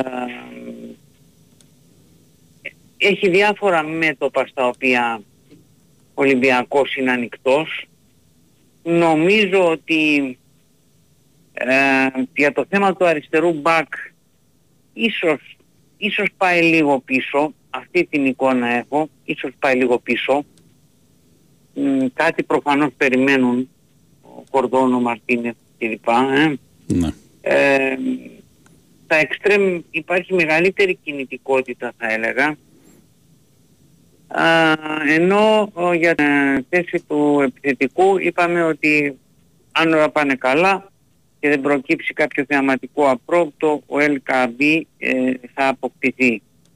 Η αίσθηση που μπορώ να, ε, να μεταφέρω είναι ότι ο Ολυμπιακός θα πάρει κι άλλον σεντερφόρ. Μμμ. Ε, ιδανικά, ιδανικά επαναλαμβάνω, ε, ιδανικό τον σέντερφορ της Ευής, χωρίς όμως θα είναι, ξέρεις. ε, Ναι. ε, Δηλαδή από τον Ελκαμπία λίγο διαφορετικά. ναι, ναι, ο Ερκαμπή παρεπιπτόντος να ξέρουμε ότι είναι γκολζής, Ναι. το λένε τα νούμερά του δηλαδή, αυτό Σωστά. το λέμε εμείς, ε, αλλά είναι, είναι νιάρη, όμως είναι και παίκτης που μπορεί να παίξει και από τα πλάγια. Μμμ. Ε, έχει παίξει πολλά παιχνίδια στην καριέρα του έτσι. Ε, όπως και αν έχει, ε, νομίζω, επαναλαμβάνω, ότι ο Ολυμπιακός ε, δεν θα αργήσει να πάρει κι άλλο συνδεσμό. Αυτό σημαίνει κάτι για τον Ελαραμπή ή είναι μια κίνηση απλά για να Όχι. υπάρχει μια έξτρα όχι, λύση; όχι. Ο Λαμπή είναι ο βασικός σεντερφόρ του Ολυμπιακού αυτή τη στιγμή. Ναι, ναι, Και τώρα μπορεί ναι, και- απλά λέω και στην μπορεί να πορεία. είναι μπορεί να είναι και στη συνέχεια, δεν, δεν το ξέρεις. πώς Ναι, θα άμα πάει. παίζει καλά και τα βάζει. Άλλωστε, άλλωστε η αλήθεια είναι ότι ε, έχει παίξει ουσιαστικά σε πέντε φιλικά και έχεις βάλει τέσσερα γκολ ένα ε. Σωστά. Λοιπόν, ε, μπορεί να το πεις ε, μέχρι και σχεδόν αποκλειστικό που λέει ο λόγος σκόρερ του Ολυμπιακού. Είναι ξεκάθαρα δηλαδή ο πρώτος σκόρερ στην προετοιμασία και ακόμα και το χθες με την Τρίπολη Σωστά. έβαλε τον κολλάκι πάλι Ναι, ναι. με τον Αστέρα στο φιλικό στο Ρέντι. Ε, ακούγονται πολλά τώρα, πραγματικά πολλές πληροφορίες που έρχονται, προσπαθούμε να τα διασταυρώνουμε. Δεν είναι και τόσο απλό. Από την Αργεντινή έχει προκύψει ε, μια πληροφορία για δύο Κολομβιανούς της Boca Juniors. Η πηγή ελέγχεται πρέπει να πω ε, για, τον, για ένα αριστερό μπακ 32 ετών ο Κολομβιανός είναι καλός παίκτης διεθνής ο Φράνκο Φάμπρα ε, όπως επίσης και για έναν εξτρέμ ε, και αυτός επαναλαμβάνω Κολομβιανός και αυτός διεθνής το Σεπαστιάν Βίλα αλλά επαναλαμβάνω είναι μια πληροφορία η οποία ελέγχεται και έχει έρθει από την Αργεντινή. Δεν μπορώ να πω κάτι παραπάνω δηλαδή. Ναι. Το Γιώβιτς έχει βάση. Ελεγχόμενες πληροφορίες. Δεν έχω εικόνα. Mm-hmm. Δεν έχω εικόνα αυτή τη στιγμή. Δεν έχω ναι. εικόνα για να σου πω κάτι. Okay. Επίσης ψάχνουμε και, την, ε, και το, την πληροφορία που από χτες υπάρχει στην Τουρκία για τον Μαθούρα και την Τραμζοφόρ. Μάλιστα. Οι Τούρκοι φέρεται να προσφέρουν 1,5 εκατομμύριο ευρώ. Ο Ολυμπιακός ε, υποτίθεται το αρνήθηκε. Επέστρεψαν ε, οι Τούρκοι και προσφέρουν λέει 2 εκατομμύρια ευρώ, ξέρω και το σιώπη. Ε, είναι, απλά πρέπει να κρατήσουμε χαμηλό έτσι, μικρό καλάθι, μικρό καλάθι ναι. έτσι, γιατί είναι, ξέρουμε εδώ και πάρα πολύ καιρό ότι από αυτά τα τις πληροφορίες που έρχονται την Τουρκία μία στις δέκα ας πούμε Σωστά, ναι. Προκύπτει να το πούμε έτσι. Ε. Σωστά. Με Ρέαψουκ υπάρχει κάποια εξέλιξη γιατί περιμένουμε ε, την κατάληξη της υπόθεσης πλέον, έτσι, της πώλησης της Σπαρτάκ Μόσχα. Ο Ρέαμτσουκ ε, υπήρχε η πληροφορία ότι θα πήγαινε χθες στην, ε, στη Μόσχα αλλά τελικά είχε κάποιο πρόβλημα με, το, με τη βίζα του και με, με τα χαρτιά του τέλος και ε, πρέπει να πήγε, ότι όχι πρέπει, πήγε σήμερα στη Μόσχα τελικά. Α, ok, okay, άρα αναμένουμε τα νεότερα ναι, άμεσα. Ναι, ναι, ναι, ναι, ναι. Όχι, είναι κλεισμένη, το έχουμε πει. Είναι ναι, εντάξει, τότε κλεισμένη μεταγραφή. Τότε πικό, ναι. Περνάει από ιατρικές εξετάσεις, ε, θα υπογράψει, πώς το νομίζω, δύο συν ένα, ε, δεν, δεν έχουμε κάτι νομίζω να ναι. περιμένουμε ιδιαίτερο, επαναλαμβάνω. Σωστά. Ε, ναι. Ε, ρωτούν πολύ για το ύψος των οψιών που έχουν οι, ο Πορόζο και ο Αλεξανδρόπουλος, αν γνωρίζουμε κάτι. Ε, τον Αλεξανδρόπουλο είναι γύρω στα 4 εκατομμύρια ευρώ και λίγο πιο κάτω, κάτι τέτοιο τέλος πάντων. Ε. Ναι, ναι. Ε, και για τον Πορόζο δεν έχουμε το ακριβές ποσό. Είναι λίγο ιδιαίτερη η, η συμφωνία που έχει γίνει για να δώσουμε να καταλάβεις ότι ο Ολυμπιακός αν θέλει μπορεί να το κρατήσει το άλλο καλοκαίρι αλλά το 50% του Πορόζο. ναι. Το άλλο 50 πρέπει να μείνει στη Manchester City που είναι ας πούμε η μητρική, ξέρεις, των, ναι, ναι, ναι. Ε, των ομάδων που έχει αυτό το group που έχει 5-6 ομάδες, ξέρω εγώ τι έχει. Ναι, είναι, είναι λίγο περίεργη η συμφωνία για τον Πορόζο. Θα πρέπει να δοθούν κάποια καλά χρήματα, ναι. αλλά και παραλαμβάνω για το 50%. Σωστά, mm. σωστά, σωστά. Πάντως για το Ρέαμτσουκ ε, περνάει ιατρικά τώρα στην... Ε, ωραία, ωραία. Πέρα, πέρασε, πέρασε, πέρασε. ιατρικά. Ναι, live ενημέρωση, live ενημέρωση για Ρέαμτσουκ. ωραία. Ναι, έφτασε, έφτασε. Εκεί πέρασε τα ιατρικά και περιμένουμε να ε, ανακοινωθεί η μεταγραφή. Ναι, ακριβώς, ακριβώς. Ωραία. Ε, τα εισιτήρια να πω ότι... Α, ναι, με Γκένκ. Με την Γκένκ έχουν βγει στη δημοσιότητα. Δέκα το βράδυ το μάτς, έτσι, το πρώτο. Δέκα το βράδυ, ναι, ήδη από τις... Ε, από πότε είναι, από, ήδη από τις... Ε, από πότε είναι, από τη μία τώρα ξεκίνησαν. Τώρα, ναι. Από τη μία ναι. ξεκίνησε, ναι, η διάθεσή τους από το ίντερνετ. Ε, εκδοτήρια θα είναι ανοιχτά από Δευτέρα, εντάξει, έως Τετάρτη, 10 το πρωί με 6 το απόγευμα. Οι τιμές είναι 15, 20, 25, 30, 35, 40, 50 ευρώ και τα VIP. Υπάρχουν uh, εισιτήρια των 10 ευρώ για τους φιλάθλους του Ολυμπιακού που είναι αμαία και άνεργους, τήρας 21-22, ε. Ναι, ναι, αλλά, και παιδι, αλλά και παιδικά εισιτήρια. Υπάρχουν αναλυτικά όλα αυτά. Ναι, ναι, το έχουμε uh, Ωραία, μπράβο. Ωραία. ωραία. Λοιπόν, Ε, αυτά. Δεν βλέπω κάτι άλλο προς το παρόν. Αν Αν είναι προκύψει, θα θα δούμε. ενοποιήσω. Ναι. Ασφαλώς, ασφαλώς. Ευχαριστούμε είστε πολύ. καλά. Ευχαριστούμε πολύ. Λοιπόν, ακούσαμε Κώστα Νικολακόπουλο, break, πολιτικό δελτίο ειδήσεων και γυρίζουμε. Βίβουν Sport FM 94,6. Ε, λοιπόν, για το φίλο που ρωτάει για τον Παναθηναϊκό, να το διευκρινίσουμε και πάλι για να μην υπάρξουν παρανοήσεις. Ο Παναθηναϊκός, αν περάσει τη Marseille, παίζει στα play-off του Champions League και αν περάσει και τον επόμενο αντίπαλο, προκρίνει τους ομίλους. Έτσι. Αν αποκλειστεί από τη Marseille, πάει απευθείας στους ομίλους του Europa League. Αν προκριθεί επί της Marseille και παίξει τα play-off του Champions League και αποκλειστεί, τότε θα μετακομίσει στο Europa League τους ομίλους. Αλλά έχοντας και ένα καλό μπόνους γύρω στα 5 εκατομμύρια ευρώ που θα πάρει έχοντας συμμετάσχει στα play-off του Champions League. Δηλαδή, η ουσιαστική διαφορά αν αποκλειστεί ή σε αυτό το γύρο ή στον επόμενο ή στα play-off του Champions League είναι ότι στον επόμενο γύρο θα πάρει και 5 εκατομμυριάκια στην τσέπη. Ε, αυτή είναι η, η διαφορά ουσιαστική. Έτσι. Ε, νομίζω το ξεκαθαρίσαμε αυτό ε, για το τι ισχύει στο συγκεκριμένο ε, ζήτημα. Λοιπόν, για το φίλο που λέει για το Μαμουκελασβίλη, λέει και αν θα μπορούσε να το κοιτάξει ο Ολυμπιακός. Ο Μαμουκελασβίλη, φίλε μου, είναι, έχει συμβόλαιο με τους Πέρς, έχει υπογράψει και ούτως ή άλλως ο Ολυμπιακός δεν ψάχνει. Τέσσερα έχει κλείσει εκεί. Ε, ε, ένας φίλος εδώ κάποια ερωτήματα έχει θέσει για τον Γιώργο Τσακύρη θα του τα μεταφέρουμε αν προλάβουμε ε, ε, ναι, επίσης να πούμε ε, σχετικά με τα κάποια θέματα έτσι από τη διεθνή επικαιρότητα που έχουν κυκλοφορήσει ε, έχουν να κάνουν με κάποιες κινήσεις που γίνονται ακόμα στην, ε, στην Αγγλία, Σαουδική Αραβία αυτή είναι η πιο δραστήρια, μην τρελαθούμε έχουν σταρώσει τη μεταγραφική αγορά με διαφορά από τους υπόλοιπους. Καλά, οι Άγγλοι πάνω από όλους γιατί έχουν και τα περισσότερα έσοδα και έχουν ε, τρομερά χρήματα. Ε, να πούμε ότι ο Κεσί, ο Κεσιέ όπως θέλετε πείτε τον, πηγαίνει στην Αλάχλη. Έτσι, και ένας ακόμα από την Παρσελώνα, 15 εκατομμυριάκια. Πάει και αυτός εκεί. Η Μπαρσελόνα δίνει από εδώ δεξιά και αριστερά, μαζεύει χρήμα. Να δούμε αν θα πάρει και κανένα, γιατί μέχρι τώρα έξω Ντεμπελέ, έξω Κεσιέ, και εσύ, όπως θέλετε πείτε, και, και βλέπουμε.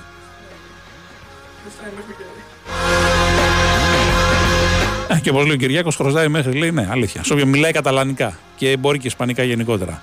Ναι, εντάξει, η αλήθεια είναι ότι τα έχουν κάνει λίγο ρόιδο και πάνε λίγο να το συνα, συνεφέρουν το πράγμα οι Καταλανοί οι φίλοι μας. Αλλά να δούμε, να δούμε. Δεν ξέρω. Στα φιλικά πάντως καλά πήγαν. Ρίξανε και ένα τριάρι στη Ρεάλ, βέβαια που είχε ροδοκάρια πολλά σε εκείνο το, το παιχνίδι. Ε, θα δούμε πώς θα πάει και εκεί το πράγμα τη νέα σεζόν. Γιατί νομίζω ότι μάλλον αποδυναμώθηκαν και η Μπαρσελόνα και η Ρεάλ αυτό το καλοκαίρι. Δεν ξέρω τώρα αν πάρει κανέναν Εμπαπέ η Ρεάλ στο τέλος, αν αλλάξουν ισορροπίες. Όχι, η Ρεάλ, μάλλον είπα βλαγία, δεν νομίζω να αποδυναμώθηκε. Γιατί με τον Μπέλιγκαμ έκανε καλή κίνηση έτσι, και εμ, έχασε τον Μπενζεμά βέβαια. Δεν το λες και λίγο. Και ένα χρόνο ακόμα στην καμπούρα του Μόντριτς που πάντως μια χαρά βιονικός είναι, αλλά έχει φτάσει και 38 πλέον. Πόσο είναι, 37-38. Και αυτό το παλικάρι κάποια στιγμή θα πρέπει να αντικατασταθεί. Πάντως έχει γεμάτη γραμμή μεσαία η ομάδα της ε, Μαδρίτης. Ε, Ένας φίλος λέει για ποιες ομάδες είχε ακουστεί ο Πόνσε. Είχε ακουστεί για τον Μπάουκ φέτος. Για την ΑΕΚ ε, από τη στιγμή που έφυγε σχεδόν κάθε καλοκαίρι ακούγεται. Υπήρχε ένα σενάριο κάποτε για τον Ολυμπιακό. Ε, αλλά εντάξει, ο Πόνσε ε, τελικά επέστρεψε στην ομάδα που είχε υποσχεθεί ότι θα επέστρεφε. Είχε δηλώσει όταν έφυγε ότι για μένα στην Ελλάδα μόνο η ΑΕΚ υπάρχει. Ε, και τελικά, τουλάχιστον στην πρώτη φάση, στην ΑΕΚ επιστρέφει. Έτσι το λέω αυτό γιατί πολλοί παίχτε λένε διάφορα, υπόσχονται. Εγώ δεν έχω αντίρρηση ένας παίχτη να πάει να παίξει σε άλλη ομάδα σε, αυτή, σε σχέση με αυτήν την οποία είχε προηγουμένως αγωνιστεί. Καμία αντίρρηση. Αλλά ρε παιδιά, μην τα λέτε καν εξ αρχής. Δεν κάνουν καλό σε εσάς, δεν βοηθάνε και δεν νομίζω ότι κερδίζετε και τίποτα. Δηλαδή, το παδιλίκι νομίζω ότι έχει πεθάνει εδώ και πολλά χρόνια. Ο κόσμος, ο περισσότερος τέλος πάντων, είναι πολύ έξυπνος για να καταλάβει τι γίνεται. Ε, οπότε νομίζω ότι πρέπει και οι παίκτες να είναι λίγο πιο όριμοι και να ξέρουν ότι είναι επαγγελματίες. Μπορεί να γουστάρουν π.χ. να επιστρέψουν στον Ολυμπιακό, στον Παναθηναϊκό, στην ΑΕΚ, στον ΠΑΟΚ, αλλά να μην, να μην υπάρχουν συνθήκες. Γιατί να κλείνεις τις πόρτες στις άλλες ομάδες εφόσον δεν εκεί υπάρχουν οι συνθήκες για να επιστρέψεις; Επειδή ας πούμε κάποιος θα πει, Α, κοίτα αυτός στο παρελθόν, ας πούμε, πουλάγε Ολυμπιακό Φροσίνη, Παναθηναϊκό Φροσίνη, Ακό Φροσίνη κτλ. Τέλος πάντων. Ε, Ένας φίλος λέει, ο Μπαρτζόκ, ο Ιτούδης λέει, θύμισε λίγο Μπαρτζόκα, λέει, ή μάλλον τίμησε λίγο Μπαρτζόκα, λέει προχθές λέει με την εθνική. Εντάξει, ρε φιλέ, ε, προπονητές είναι. Δηλαδή, τι περιμένεις να λένε στον πάγκο. Σας παρακαλώ, κύριε Παπαγιάννη, κάντε ένα screen αν έχετε την ευγενή καλοσύνη. Ή παρακαλώ, κύριε Μίτογλου, πάρτε αυτό το rebound. Ή παρακαλώ, κύριε Walkup, δώστε αυτή την assist. Θα φύγει και Μπινελίκη. Τι να κάνουμε. Είναι η ένταση στο κόκκινο εκεί πέρα. Τα πιο πολλά γαλλικά στους διαιτητές τα είπε πάντως ο Ιτούδης, ειδικά εκεί στη φάση που έκανε το φόλο ο Ντόντζιτ και δόθηκε αμυντικό και όχι επιθετικό. Ε, νομίζω ότι ήταν σαφές ότι υπήρχαν δίκαια, δικαιολογημένα παράπονα για την ελληνική ομάδα. Ε, Ένας φίλος λέει για τον Αλεξανδρόπουλο, λέει, που λέει μόνο ο Παναθηναϊκός υπήρχε για εκείνον, λέει και φιλούσε το, και φίλησε λέει το δάφνο στεφανωμένο του, του Ολυμπιακού. Δεν το φίλησε, το έδειξε από ό,τι είδα. Δεν ξέρω αν το φίλησε. Α πω την αλήθεια, δεν έχω δει και όλες τις φωτογραφίες. Αλλά αυτό λέω. Δεν υπάρχει λόγος ένας παίχτη να βγαίνει και να λέει. Το έχουν κάνει εκατομμύρια, εκατομμύρια πάρα πολλοί παίχτε στο παρελθόν. Ότι α, επιστρέψω, θα. ξέρω εγώ, σαν μόνο ΑΕΚ και πήγε στον Παναθηναϊκό. Ε, ξέρω, πολλοί ξένοι Έλληνες. Δεν υπάρχει κανένας λόγος. Γιατί να το κάνετε αυτό; Τέλος πάντων. Ε, λοιπόν, ε, να πω και το πρόγραμμα Άρη Πάοκ. Ο Άρης και ο Πάουκ, φίλε μου, είναι ξεκάθαρο γιατί ο Άρης και ο Πάουκ θέλουν δύο στα δύο για να μπουν στου ομίλους. Δεν υπάρχει δεύτερη ευκαιρία για τον Άρη και τον Πάουκ. Οι ομάδες που είναι στο conference, αν αποκλειστείς ε, στον τρίτο ή στα, στα playoff, μένεις εκτός Ευρώπης. Τέλος. Δεν έχει δεύτερη ευκαιρία. Οι ομάδες που είναι στις παραπάνω διοργανώσεις, στην πρώτη τάξη που είναι το Champions League και στη δεύτερη τάξη που είναι το Europa League, έχουν δεύτερη ευκαιρία. Δηλαδή, αν αποκλειστεί η ΑΕΚ θα έχει δεύτερη ευκαιρία στο Europa League και αν αποκλειστεί και στα playoff του Europa League θα πάει Conference.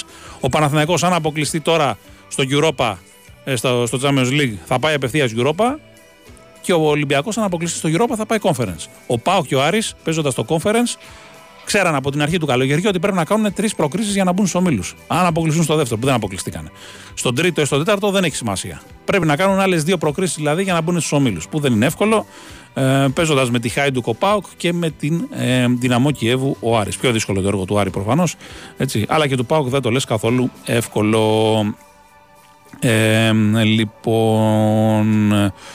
Ε, ο φίλος εδώ πέρα λέει για τον, ε, ε, για τον Ιτούδη λέει ότι βρίζει, λέει, αλλά με κάπως θεατρικό. Βρίζει, ρε φίλε, όλοι οι προπονητές βρίζουν. Δηλαδή, με συγχωρείς όλα. Θα τον κατηγορήσουμε ένα προπονητή επειδή βρίζει. Δεν βρίζει εμάς. Όποιος έχει παίξει ακόμα και σε παιδικό, ε, πέφτουν μπινέλια. Τι να κάνουμε. Έτσι ήθιστε. Δεν είναι ότι θα γίνει και τίποτα. Και επαγγελματίες παίκτες, ειδικά που έχουν συνηθίσει, ε, νομίζω ότι είναι και ένα μέτρο για να έχουν και την προσοχή τους ε, στραμμένη 100% στο, στον αγωνιστικό χώρο. Ε, ε, πολλά ερωτήματα. Ένας φίλος εδώ πέρα λέει για τον Κατσίνοβιτς. Για εξαροχτάρι αποκτήθηκε, όχι ρε φίλε, εξάρι ο Κατσίνοβιτς. Οχτώ μπορεί να παίξει από προποθέσεις, στα άκρα μπορεί να παίξει, πίσω από τον εθνικό μπορεί να παίξει, αλλά όχι εξάρι. Με τίποτα. Ποτέ δεν ήταν εξάρι ο Κατσίνοβιτς. Στο 8, ναι. Στα άκρα, ναι. Δεκάρι τύπου πες ναι, αλλά όχι ε, ποτέ εξάρι. Άλλη μόνο. Μην τρελαθούμε και έχει ούτως ή άλλως η ΑΕΚ ε, λύση στο, στο 6. Ε, λοιπόν, τέρμα στον οπαδισμό. Λέει: Βαραθήκαμε τους ανέτους που νομίζουν ότι βρίσκονται σε πόλεμο. Ναι, έχεις δίκιο. Μακάρι να το ακούγανε όλοι, αλλά δυστυχώς δεν είναι έτσι τόσο απλά τα πράγματα. Λοιπόν, λοιπόν, λοιπόν, πολλά βλέπω εδώ μηνύματα έχετε στείλει και για τον Γιώργο Τζακύρη. Είπαμε θα τα μεταφέρουμε. Λοιπόν, να πούμε τις επίσημες και με τη βούλα της UEFA που λένε ε, ημερομηνίες και ώρες για, ε, για τα παιχνίδια του Πάουκ με τη Hajduk Split. Λοιπόν, ο Πάουκ παίζει 5η 10 Αυγούστου 10 το βράδυ ε, στην Κροατία, στο στάδιον Πόλιουντ, όπως λέγεται η έδρα της Hajduk Split, όπου παίζει ο Λιβάγια, ο Σάρλια, έχει δηλαδή αρκετό έτσι γνώριμο κόσμο. Και η Ρεβάν θα, ε, θα λάβει χώρα στην Τούμπα στις 17 του μήνα, ημέρα Πέμπτη πάλι, 8.30 ε, στην Τούμπα. ελπίσουμε να έχει λίγο δροσίσει, γιατί 8 και μισή είναι λίγο περίεργη ώρα αν δεν έχει αν έχουμε τίποτα 40 πλάς βαθμούς Κελσίου στην, ε, στη Θεσσαλονίκη. Έτσι, λοιπόν, ξαναλέω, πρώτο παιχνίδι 10 του μηνός, 10 το βράδυ, Χάιντουκ ΠΑΟΚ. Δεύτερο παιχνίδι 17 του μηνός, 8 και μισή, ΠΑΟΚ Χάιντουκ.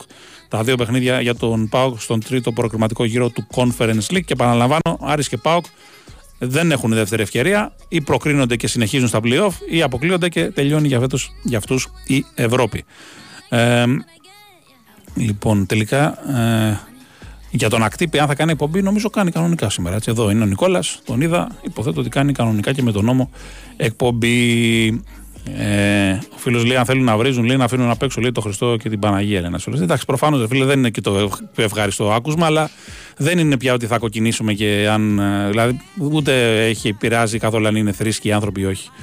Ε, έτσι. Δηλαδή, είναι κάτι που λέγεται, κακός λέγεται, έτσι, και πολλοί το λένε και δεν το σκέφτονται, αλλά δεν είναι κιόλας ότι. Εγώ είμαι της άποψης ότι περισσότερο μετράνε οι πράξεις μας και όχι τι θα πούμε. Γιατί έχω δει πολλούς που σταυρολογούνται συνέχεια και ε, αυτό και από πίσω σκοτώνουν κόσμο. Κόσμο και κοσμάκι. Ε, ο Κατσίνοβιτς λέει: Αγαπημένη του θέση είναι εξτρέμιλ ένας φίλος. Ναι, εντάξει. Πιθανώς. Σίγουρα πάντως δεν του αρέσει τόσο το ανασταλτικό κομμάτι και δεν μπορεί να ανταποκριθεί τόσο καλά στο ανασταλτικό κομμάτι. Όχι ότι είναι κακός, μπορεί να βοηθήσει. Δηλαδή στο τελικό κυπέλου που είχε αριθμητικό μειονέκτημα, μια χαρά έπαιξε ο Σοχτάριο Γκατσίνοβιτ και ήταν πολύ σημαντικός. Αλλά ε, προτιμά να είναι δημιουργικός περισσότερο και όχι να τρέχει. Και δεν το βοηθάει και το κορμί του κιόλας να είναι τόσο στα μαρκαρίσματα, στις κόντρες, στα τάκλινγκ. Ε, γιατί εντάξει, είναι ένα παιδί που έχει μια καλή φυσική κατάσταση, αλλά δεν είναι ας πούμε, το κλασικό αμυντικό χαφ που λένε σε καμία περίπτωση. Ε, λοιπόν, για οχτάρι, ναι, είπαμε ότι μπορεί να την παίξει αυτή τη θέση αν χρειαστεί, αλλά δεν ξέρω αν είναι τόσο αναγκαίο. Αυτή τη στιγμή η ΑΕΚ έχει Πινέδα που είναι το κορυφαίο οχτάρι ίσως στην Ελλάδα. Έτσι. Οπότε δεν νομίζω ότι υπάρχει ζήτημα. Ε, ε, ο Πόνσε είναι μεγάλη επιτυχία για την ΑΕΚ. Ναι, όντως μια πολύ καλή μεταγραφή και με βάση τις εντυπώσεις που έχει αφήσει στην πρώτη του θητεία. Μην κοιτάτε ότι πέρσι ας πούμε δεν έβαλε πολλά γκολ στην Έλτσε. Όταν παίζει σε ουραγό ε, ενός πρωταθλήματος όπως είναι το Ισπανικό, είναι πολύ άχαρος ο ρόλος των επιθετικών. Στα περισσότερα παιχνίδια μένουν ε, κάτι χιλιόμετρα μακριά από τους υπόλοιπους και απλά παίρνουν καμιά κεφαλιά στο κέντρο ή προσπαθούν να σπάσουν την μπάλα. Λίγες ελάχιστες ευκαιρίες έχουν να σκοράρουν. Ο Πόνσε τώρα θα παίξει σε μια ομάδα που θα παίζει τουλάχιστον στα ελληνικά παιχνίδια, ε, θα είναι σχεδόν σε όλα αυτή που θα έχει τον πρωταγωνιστικό ρόλο και η οποία θα παράγει ευκαιρίες και θα μπορέσει να του προσφέρει και φάσεις για να πετυχαίνει γκολ. Ε, και πολύ καλύτερες σε σχέση με το πώς ήταν η ΑΕΚ το, το 2018-19 στην πρώτη του θητεία. Οπότε μπορεί να δούμε ακόμα καλύτερο πόνσε από ό,τι θυμόμαστε, ε, που νομίζω ότι θα είναι πολύ αισιόδοξο το μήνυμα. Πάμε λοιπόν να μιλήσουμε με τον Γιώργο Τσακύρη για αυτή την πολύ σημαντική μεταγραφή που, που κάνει η ομάδα της ε, ΑΕΚ, η οποία ε, είχε φέρει τον Πόνσε τότε για αντιαραούχο. Τώρα έχει και αραούχο και Πόνσε, αλλά έχει και Γκαρσία. Έτσι μαζεύεται πολύς καλός λαός εκεί μπροστά. Και όχι μόνο, υπάρχει και ο Τσούμπερ, υπάρχει και ο Φανβέρτ μέχρι νεοτέρας. Θα μας τα πει ο Γιώργος καλύτερα. Έλα, Γιώργο, τι κάνεις; Καλησπέρα, τι κάνουμε, πώς είστε; Εσύ, μια χαρά. Πάντα καλά, πάντα καλά.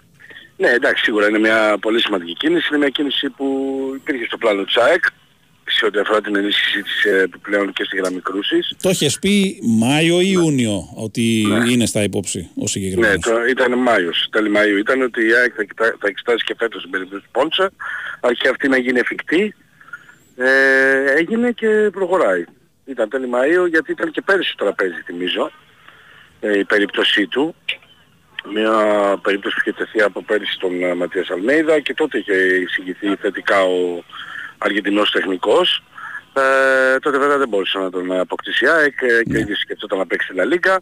Φέτος με τον επιβασμό της Έλση και με το γεγονός ότι ε, θέλει και, με, και ο ίδιος με πολύ μεγάλη λύση να επιστρέψει στην Ευρώπη και την ευρωπαϊκή προοπτική που του δίνει και η ΑΕΚ ε, ήταν πολύ πιο ε, βατή η περίπτωση να το πω έτσι. Όχι βέβαια εύκολη γιατί χρειάζεται ένα μεγάλο ποσό για να αποκτηθεί. Σε στάση τα 3 και να ξεπεράσει τα 3 εκατομμύρια ευρώ ενώ και ο ίδιος αμείβεται στο υψηλό τέμπο των uh, παιχτών της ΑΕΚ, στην υψηλή λίστα δηλαδή, μαζί με και Ασία, Πινέδα, ναι. Τσούμπερ, Βίτα, θα είναι από τους εκπληρωμένους στην ρόστα της Ένωσης. Πάνω από εκατομμύριο, έτσι δηλαδή. Ναι, ναι, ναι, κοντά στο 1 εκατομμύριο με μπόνους θα ξεπερνάει το 1 εκατομμύριο ευρώ. Ε, και εννοείται ότι ισχυροποιεί ακόμα περισσότερο την uh, ήδη νομίζω πιο δυνατή γραμμή κρούση που υπάρχει στο ελληνικό πρωτάθλημα αλλά και ε, αυτό θα τη βοηθήσει και για τα υπόλοιπα γιατί δεδομένα θα έχει ευρωπαϊκή παρουσία η ΑΕΚ, θα δούμε σε, ποια, σε ποιο θεσμό, έτσι. Ναι, σαφώς, ε, σαφώς. Και έχει κάνει και προετοιμασία, έχει παίξει όλα τα φιλικά της ε, Ναι, και στο τελευταίο τώρα έπαιξε 45 λεπτά. Γενικά έχει κάνει πολύ καλή προετοιμασία από το έχουμε μάθει και έχουμε διαβάσει από τα ρεπορτάζ των Ισπανών. Είναι σε εξαιρετική ηλικία, μόλις 26 ετών. Ε, και νομίζω το, το πιο σημαντικό είναι αυτό που λέγαμε και πέρυσι αλλά και φέτος όταν με ρωτάγανε ε, και στην εκπομπή στο ρεπόρτερ που είχαμε πει τότε το Μάιο προς τον Ιούνιο ότι ε, είναι μια περίπτωση που απασχολεί στην ΑΕΚ που ταιριάζει απόλυτα στο αγωνιστικό πλάνο της ΑΕΚ. Ναι. Αυτό έχει μεγαλύτερη σημασία για μένα. Δεν είναι θέμα να παίρνεις ένα παίχτη, είναι αν αυτός μπορεί να αποκριθεί σε αυτό που δουλεύετε. Και νομίζω ότι όσο είδαμε την ΑΕΚ πέρυσι του Ματίας Αλμίδα, καταλαβαίνουμε ότι αν είχε ας πούμε έναν Πόνσε, μέχρι να γίνει αυτό που έγινε ο Λιβάη Κασία Σανφόρ, θα είχε πολλά mm. καλά μαντάτα. Εννοείς από, από την πίεση έτσι που ασκεί, γιατί και τον είχαμε δει και στην πρώτη θητεία, ήταν παίχτης που έβαζε πίεση πολύ στην ανάπτυξη των αντιπάλων από ψηλά. Ακριβώς. Είναι ένας παίχτης ο οποίος πιέζει πολύ στο πρώτο τρίτο αντιπάλου την πρώτη μπάλα. Uh, κάτι που ήθελε πολύ όπως είδαμε πέρυσι ο Ματίας Αλμέιδα uh, με πάρα πολύ δύναμη και ένταση γιατί είναι και να τα βρει ε, αλτικός που παίζει πολύ με το κορμί του και ε, πολύ αποτελεσματικός μέσα στο κουτί όπως θα θυμόμαστε Ναι. με 21 γκολ σε μια ΑΕΚ που δεν ήταν η καλύτερη της χρονιά, Ε, θυμίζω. 23 βαθμούς από τον Πάουκτερ μάτσε, Γιώργο, Έτσι, νομίζω τα λέει έτσι όλα. ακριβώς, έτσι ακριβώς. Αλλά ο ίδιος ξεχώρισε αντί πήγαμε στο Γάλα γιατί Ναι, είχε ναι. τέτοια μεγάλη μεταγραφή. Έπαιρνε και ο ίδιος 3,1 κάτι εκατομμύρια ευρώ στην ε, Ρωσία, προτού βγαίνουν εκτός Ευρώπης οι ρωσικές ομάδες και εκεί τα πήγε εξαιρετικά, γι' αυτό και πήρε πολύ μεγάλη μεταγραφή στη συνέχεια για την Έλση και την Λαλίγκα. Ε, επαναλαμβάνω για μένα είναι πολύ σημαντικό λοιπόν ότι ταιριάζει πολύ στο αγωνιστικό πλάνο του Ματίας Αλμέιδα. Ε, ο ανταγωνισμός θα πάει στο Θεό πλέον με τον ε, Λιβάη Γκαρσία, ενώ πολλές φορές θα, δεν θα μας κάνει εντύπωση να τους δούμε να συνεπάρχουν στην επίθεση ένα 4-4-2 ε, γιατί είναι διαφορετικά τα χαρακτηριστικά τους ε, και μπορεί να παίξει και δια, με έναν ακόμα φόρο εκεί μπροστά στην επιθεση Πάρα πάρα πολύ σημαντική κίνηση για την ΑΕΚ, η οποία αν καταφέρει και βρει και το κεντρικό αμυντικό που είμαστε ακόμα ούτως ή άλλως αρχές Αυγούστου και ψάχνεται για ένα πολύ σημαντικό κεντρικό αμυντικό για να ολοκληρώσει ε, την ενίσχυση της πίσω ζώνη, νομίζω ότι θα έχει πετύχει σε απόλυτο βαθμό ε, τον αγωνιστικό του σχεδιασμό, τουλάχιστον σε ό,τι αφορά τα πρόσωπα που θα έχει φέρει, έτσι, γιατί αυτά που θα φανούν και στο χορτάρι. Μμμ. Ε, Γιώργο, η ΑΕΚ, αν υπάρχει το σενάριο να δώσει το Λιβάη Γκαρσία, θα πάει υποθέτω και κι άλλον επιθετικό μετά, έτσι. Τώρα πάμε λίγο Ε, μακριά, αλλά το Ναι, ρωτάει ναι, ο είναι πολύ κόσμος. μακρινό το σενάριο αυτό γιατί έχω ξαναλέω ότι η υπόφαση και η επιλογή του Δημήτρου Μελισανίδη είναι να μην παραχωρηθεί Ναι. ο α, Λιβάη Γκαρσία. Είναι κάτι το οποίο έχει καταστήσει σαφές προτού καν α, α, μπει στη διαδικασία η ΑΕΚ να αποκτήσει κι άλλο φόρ. Α, αλλά ε, μας το πιστοποιεί αυτό η κίνηση που είχε κάνει η Ένωση για να αποκτήσει και τον Μπακαμπού, Ναι. θυμίζω. Ε, Πριν προκύψει καν λάνς, ας πούμε. στο- Ακριβώς, στο πριν πεδίο. παίξει καν ενδιαφέρον για, παίχτης σα- για τον Λιβάη Γκαρσία από οποιαδήποτε γαλλική ομάδα. Οπότε αντιλαμβανόμαστε όλοι ότι είναι πολύ διαφορετικό ε, το κομμάτι αυτό και ότι δεν συνδέεται επί της ουσίας. Δεν αποκτά δηλαδή ένα πολύ καλό επιθετικό η ΑΕΚ για να μπορέσει να ε, αποδεσμεύσει, να το πω έτσι, να παραχωρήσει τον Λιβάι Γκαρσία. Τώρα, αν είναι τρελή πρόταση και είναι τέτοια που δεν μπορεί να πει όχι η ΑΕΚ, αυτό αλλάζει τα δεδομένα. Έτσι. Ναι, Μέχρι καλά, στιγμής προφανώς. πάντως δεν κινείται προς αυτήν την κατεύθυνση. η ΑΕΚ, Πρέπει να το πούμε αυτό. Για το Για το Φαν Βερτ ξέρω παίζει εγώ, γιατί κάποιο... ρωτάνε πολύ. Ναι, για το Φαν Βερτ παίζει κάποιο ρόλο αυτή η κίνηση. Γιατί θεωρητικά είχε το ρόλο του δεύτερου φόρ που ερχόταν από τον πάγκο ή που έπαιζε κάποιες φορές και μαζί με τον Λιβάι. Τι γίνεται Ναι. τώρα; Κοίταξε, αυτό θα... Η ΑΕΚ δεν ψάχνει να τον πουλήσει μέχρι στιγμής από ό,τι ξέρω. Α, θέλει να έχει τρία φόρ. Α, αυτό που σκέφτεται στην, ε, στην Ένωση ε, είναι να τον διατηρήσει το ρόστερ. Αν και εφόσον ο παίχτης από την πλευρά του θεωρήσει ότι θέλει να βρει ομάδα για να παίζει, ξέρεις, Ναι. ή δει ότι με την προσθήκη του Πόλσα ο ίδιος δεν θα είναι το ίδιο ενεργός, αυτό δεν μπορώ να το ξέρω αυτή τη στιγμή μιλάμε. Ναι, ναι. Ο παίκτης υπολογίζεται κανονικά πάντως, δεν έχει, δεν έχει βγει να πει η ΑΕΚ ας πούμε, ή δεν έχει επικοινωνήσει η ΑΕΚ στον παίκτη ότι δεν υπολογίζεται και ότι μπορεί να ψάξει να βρει ομάδα. Ε, και στο τέταρτο που είχε στο πιο πρόσφατο με τον ε, Ματίας Ελμέντα είπε ότι τον υπολογίζει κανονικά. Ναι, ναι. Οπότε θα πρέπει να περιμένουμε να δούμε. Τώρα ειλικρινά δεν μπορώ να μπω στη διάρκεια να Ναι, σκεφτώ καλά, προφανώς. Τι προφανώς. θα σκεφτεί ο παίκτης, έτσι. Ξέρουμε πότε έρχεται ο Πόνσε. Γιατί είναι και λίγο, ξέρεις, επειδή θα δηλωθεί έστω και σαν αλλαγή στη λίστα της Ευρω... την Ευρωπαϊκή, υποθέτω άμεσα, έτσι. Ναι, κοίταξε, νομίζω ότι αν τελειώσει σήμερα το θέμα, από εκεί και πέρα περιμένουμε απλά την ημερομηνία αύξησης του, τίποτα άλλο. Ναι, ναι. Ε, αν θα λέμε Σαββατοκύριακο δηλαδή, από Δευτέρα. Αλλά θα πρέπει να τελειώσει σήμερα και τυπικά το deal. Ε, υπάρχει προφορική συμφωνία, έχει ε, συμφωνήσει η ομάδα με ε, τον παίχτη και με την Έλτσε, οπότε νομίζω ότι πολύ σύντομα, πάρα πολύ σύντομα.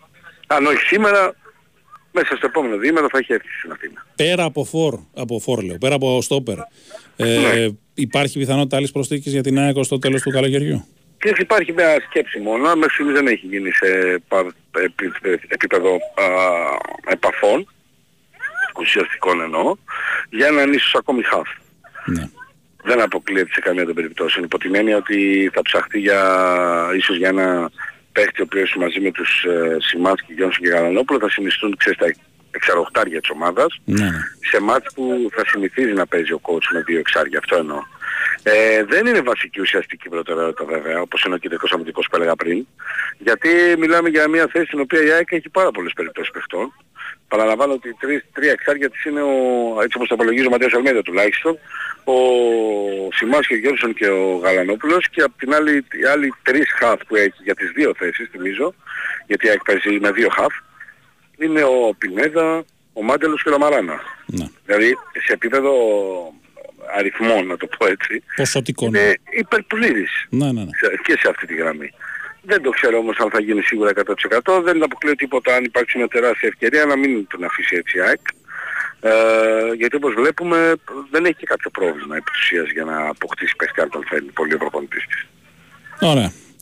Ε, από προετοιμασία κάτι ιδιαίτερο δεν υπάρχει έτσι για την δυνάμω γιατί πλησιάζει πλέον. Ναι, no news, good news που λέμε και, ναι, ναι, και Αμερικάνοι γιατί αν υπήρχε πρόβλημα θα, το, θα ήταν δύσκολα τα πράγματα. Ναι. Ε, ευτυχώς ε, δεν υπάρχει κάποιο πρόβλημα σε ό,τι αφορά τους ε, ποδοσφαιριστές που δουλεύουν αυτή τη στιγμή και προετοιμάζονται για το μάτι της Τρίτης. Ένα ιστορικό παιχνίδι για την Νέα Φιλαδέλφια. Θα είναι το πρώτο ευρωπαϊκό μετά από τόσα χρόνια. Σωστά. Το ξεχνάμε και αυτό. Ε, ε ο Βίντε θα περιμένουμε να δούμε αν θα είναι διαθέσιμος για το πρώτο μάτι. Εγώ πιστεύω ότι θα είναι στο δεύτερο λογικά. Αμφίβολος είναι και για τα δύο θυμίζω πάντως. Και εγώ επιμένω να λέω, Χρήστο γιατί δεν θέλω να το κλείνω χωρίς να το λέω αυτό το πράγμα.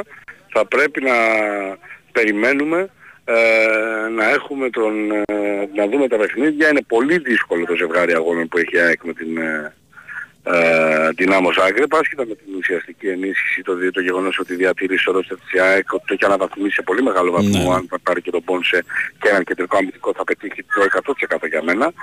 Όλα αυτά παίζουν το ρόλο τους, αλλά δεν είναι τα μόνο έτσι. Ξαναλέω, ε, θα πρέπει, να, θα πρέπει να, ξε, να μην ξεχνάμε ότι πρόκειται για ένα αντίπαλο πάρα πολύ έτοιμο, πάρα πολύ έμπειρο, πάρα πολύ ικανό. Η Ομοσπονδία τους κάνουν και πλάτες και σωστά τους κάνουν. Ναι. Γιατί δεν παίξαμε τη λογομοτίβα πριν τα μάτια την ΑΕΚ προκειμένου να μην έχει πρόβλημα ή κάποια πόλη αγωνιστική όπως αντιλαμβάνεσαι. Άρα περιμένουμε, περιμένουμε να δούμε. Η προετοιμασία πάντως βαίνει καλώς μέχρι στιγμής με την έννοια ότι δεν υπάρχουν προβλήματα. Ωραία, ωραία. Ε, Γιώργο, ευχαριστούμε πολύ. Να είστε καλά κύριε. Καλή συνέχεια για σένα. Λοιπόν, ακούσαμε Γιώργο Τσακύρη ε, για όλα τα νέα της ε, ΑΕΚ. Καλύψαμε έτσι, τα, την τριάδα των ε, ρεπορτάζ. Ακολουθεί διαφημιστικό μήνυμα. Είσαι στην BWIN γιατί στο live καζίνο παίζουν τραπέζια blackjack, ρουλέτα, σπόκερ, τα δημοφιλέστερα παιχνίδια. Κορυφαία game shows με 24 ώρε λειτουργία σε ένα σύγχρονο και φιλικό application. Λοιπόν, για τον πάλμα που ρωτάτε, παιδιά, εντάξει, όπως έχει πει και ο Γιώργος και ο Κώστας Κεστιτζόγλου, Προς τα τέλη του μήνα θα φανεί αν. Πάντως, όσο ο Άρης προχωρά, που για την ώρα προχωρά, έχει να παίξει με την Δυναμό Κιέβο, ο Πάλμα υπολογίζεται κανονικά και είναι και από τους πρωταγωνιστές. Έτσι, χθες, ας πούμε, ήταν και ο παίκτης που έβγαλε την assist στο γκολ πρόκρισης ουσιαστικά που πέτυχε ο, ο Άρης απέναντι στην ε, Αραράτ. Ε, ε, πολλοί φίλοι εδώ κάποιοι ερμηνεύουν τέλος πάντων ως ε, αποχώρηση του Γκαρσία την ε, απόκτηση του Πόνσε. Όχι, παιδιά, σε καμία περίπτωση δεν σημαίνει αυτό. Αλλά αν γίνει κάτι τέτοιο, η ΑΕΚ σίγουρα είναι καλυμμένη και βλέπουμε από εκεί πέρα. Αλλά σίγουρα ε, πλέον είναι μια σημαντική αναβάθμιση για το υπάρχον ρόστερ της ΑΕΚ και θα δούμε στην, ε, στην πορεία. Λοιπόν, ε, με στόπερ απάντησε επίσης ο Γιώργος Τσακύρης. Είναι, είναι κρίμα λέει, να παίζει ο Πινέδα πίσω. Ε, πίσω δεν θα παίζει. Είπαμε στα ευρωπαϊκά ο Πινέδα θα παίζει είτε αριστερά, ε, μάλλον προς τα αριστερά, εκεί νομίζω, που είναι και καλύτερος ανασταλτικά, αλλά εκεί μπορεί να συγκλίνει. Στα ελληνικά δεν θα παίζει λογικά, στα ελληνικά, τα, όχι τα, τα ντέρμπι ας πούμε, ενδεχομένως. Θα παίζει με έναν κλασικό αμυντικό χάφ και τον Πινέδα. Αυτό λέει λογική, όπως συνέβαινε και πέρσι στα περισσότερα παιχνίδια. Και θα δούμε από εκεί πέρα στην πράξη τι θα γίνεται. Λοιπόν, τα μαζεύουμε κύριε Κιάκο, μας διώχνεις, το καταλάβαμε. Ευχαριστούμε Κυριάκο Σταθερόπουλο που ήταν στον ήχο και τις μουσικές επιλογές τον Γιώργο Πετρίδη που ήταν στην οργάνωση της ε, παραγωγής και ακολουθεί ε, για δύο ώρες το μικρόφωνο εδώ της κορυφαίας αθλητικής συχνότητα της χώρας. Εμείς θα τα πούμε το απογευματάκι από το ΑΚΑ με την ε, εθνική ομάδα απέναντι στη Σλοβενία για τη βράβευση του Νίκου Γκάλη και από στούντιο, από στούντιου που λένε και στα ελληνικά, την Κυριακή το μεσημέρι με τους μπάσκετ με τον Παναγιώτη Κεφαλά. Να είστε καλά, να περάσετε όμορφα, να δείτε και την εθνική το βράδυ, έτσι να χειροκροτήσουμε όλοι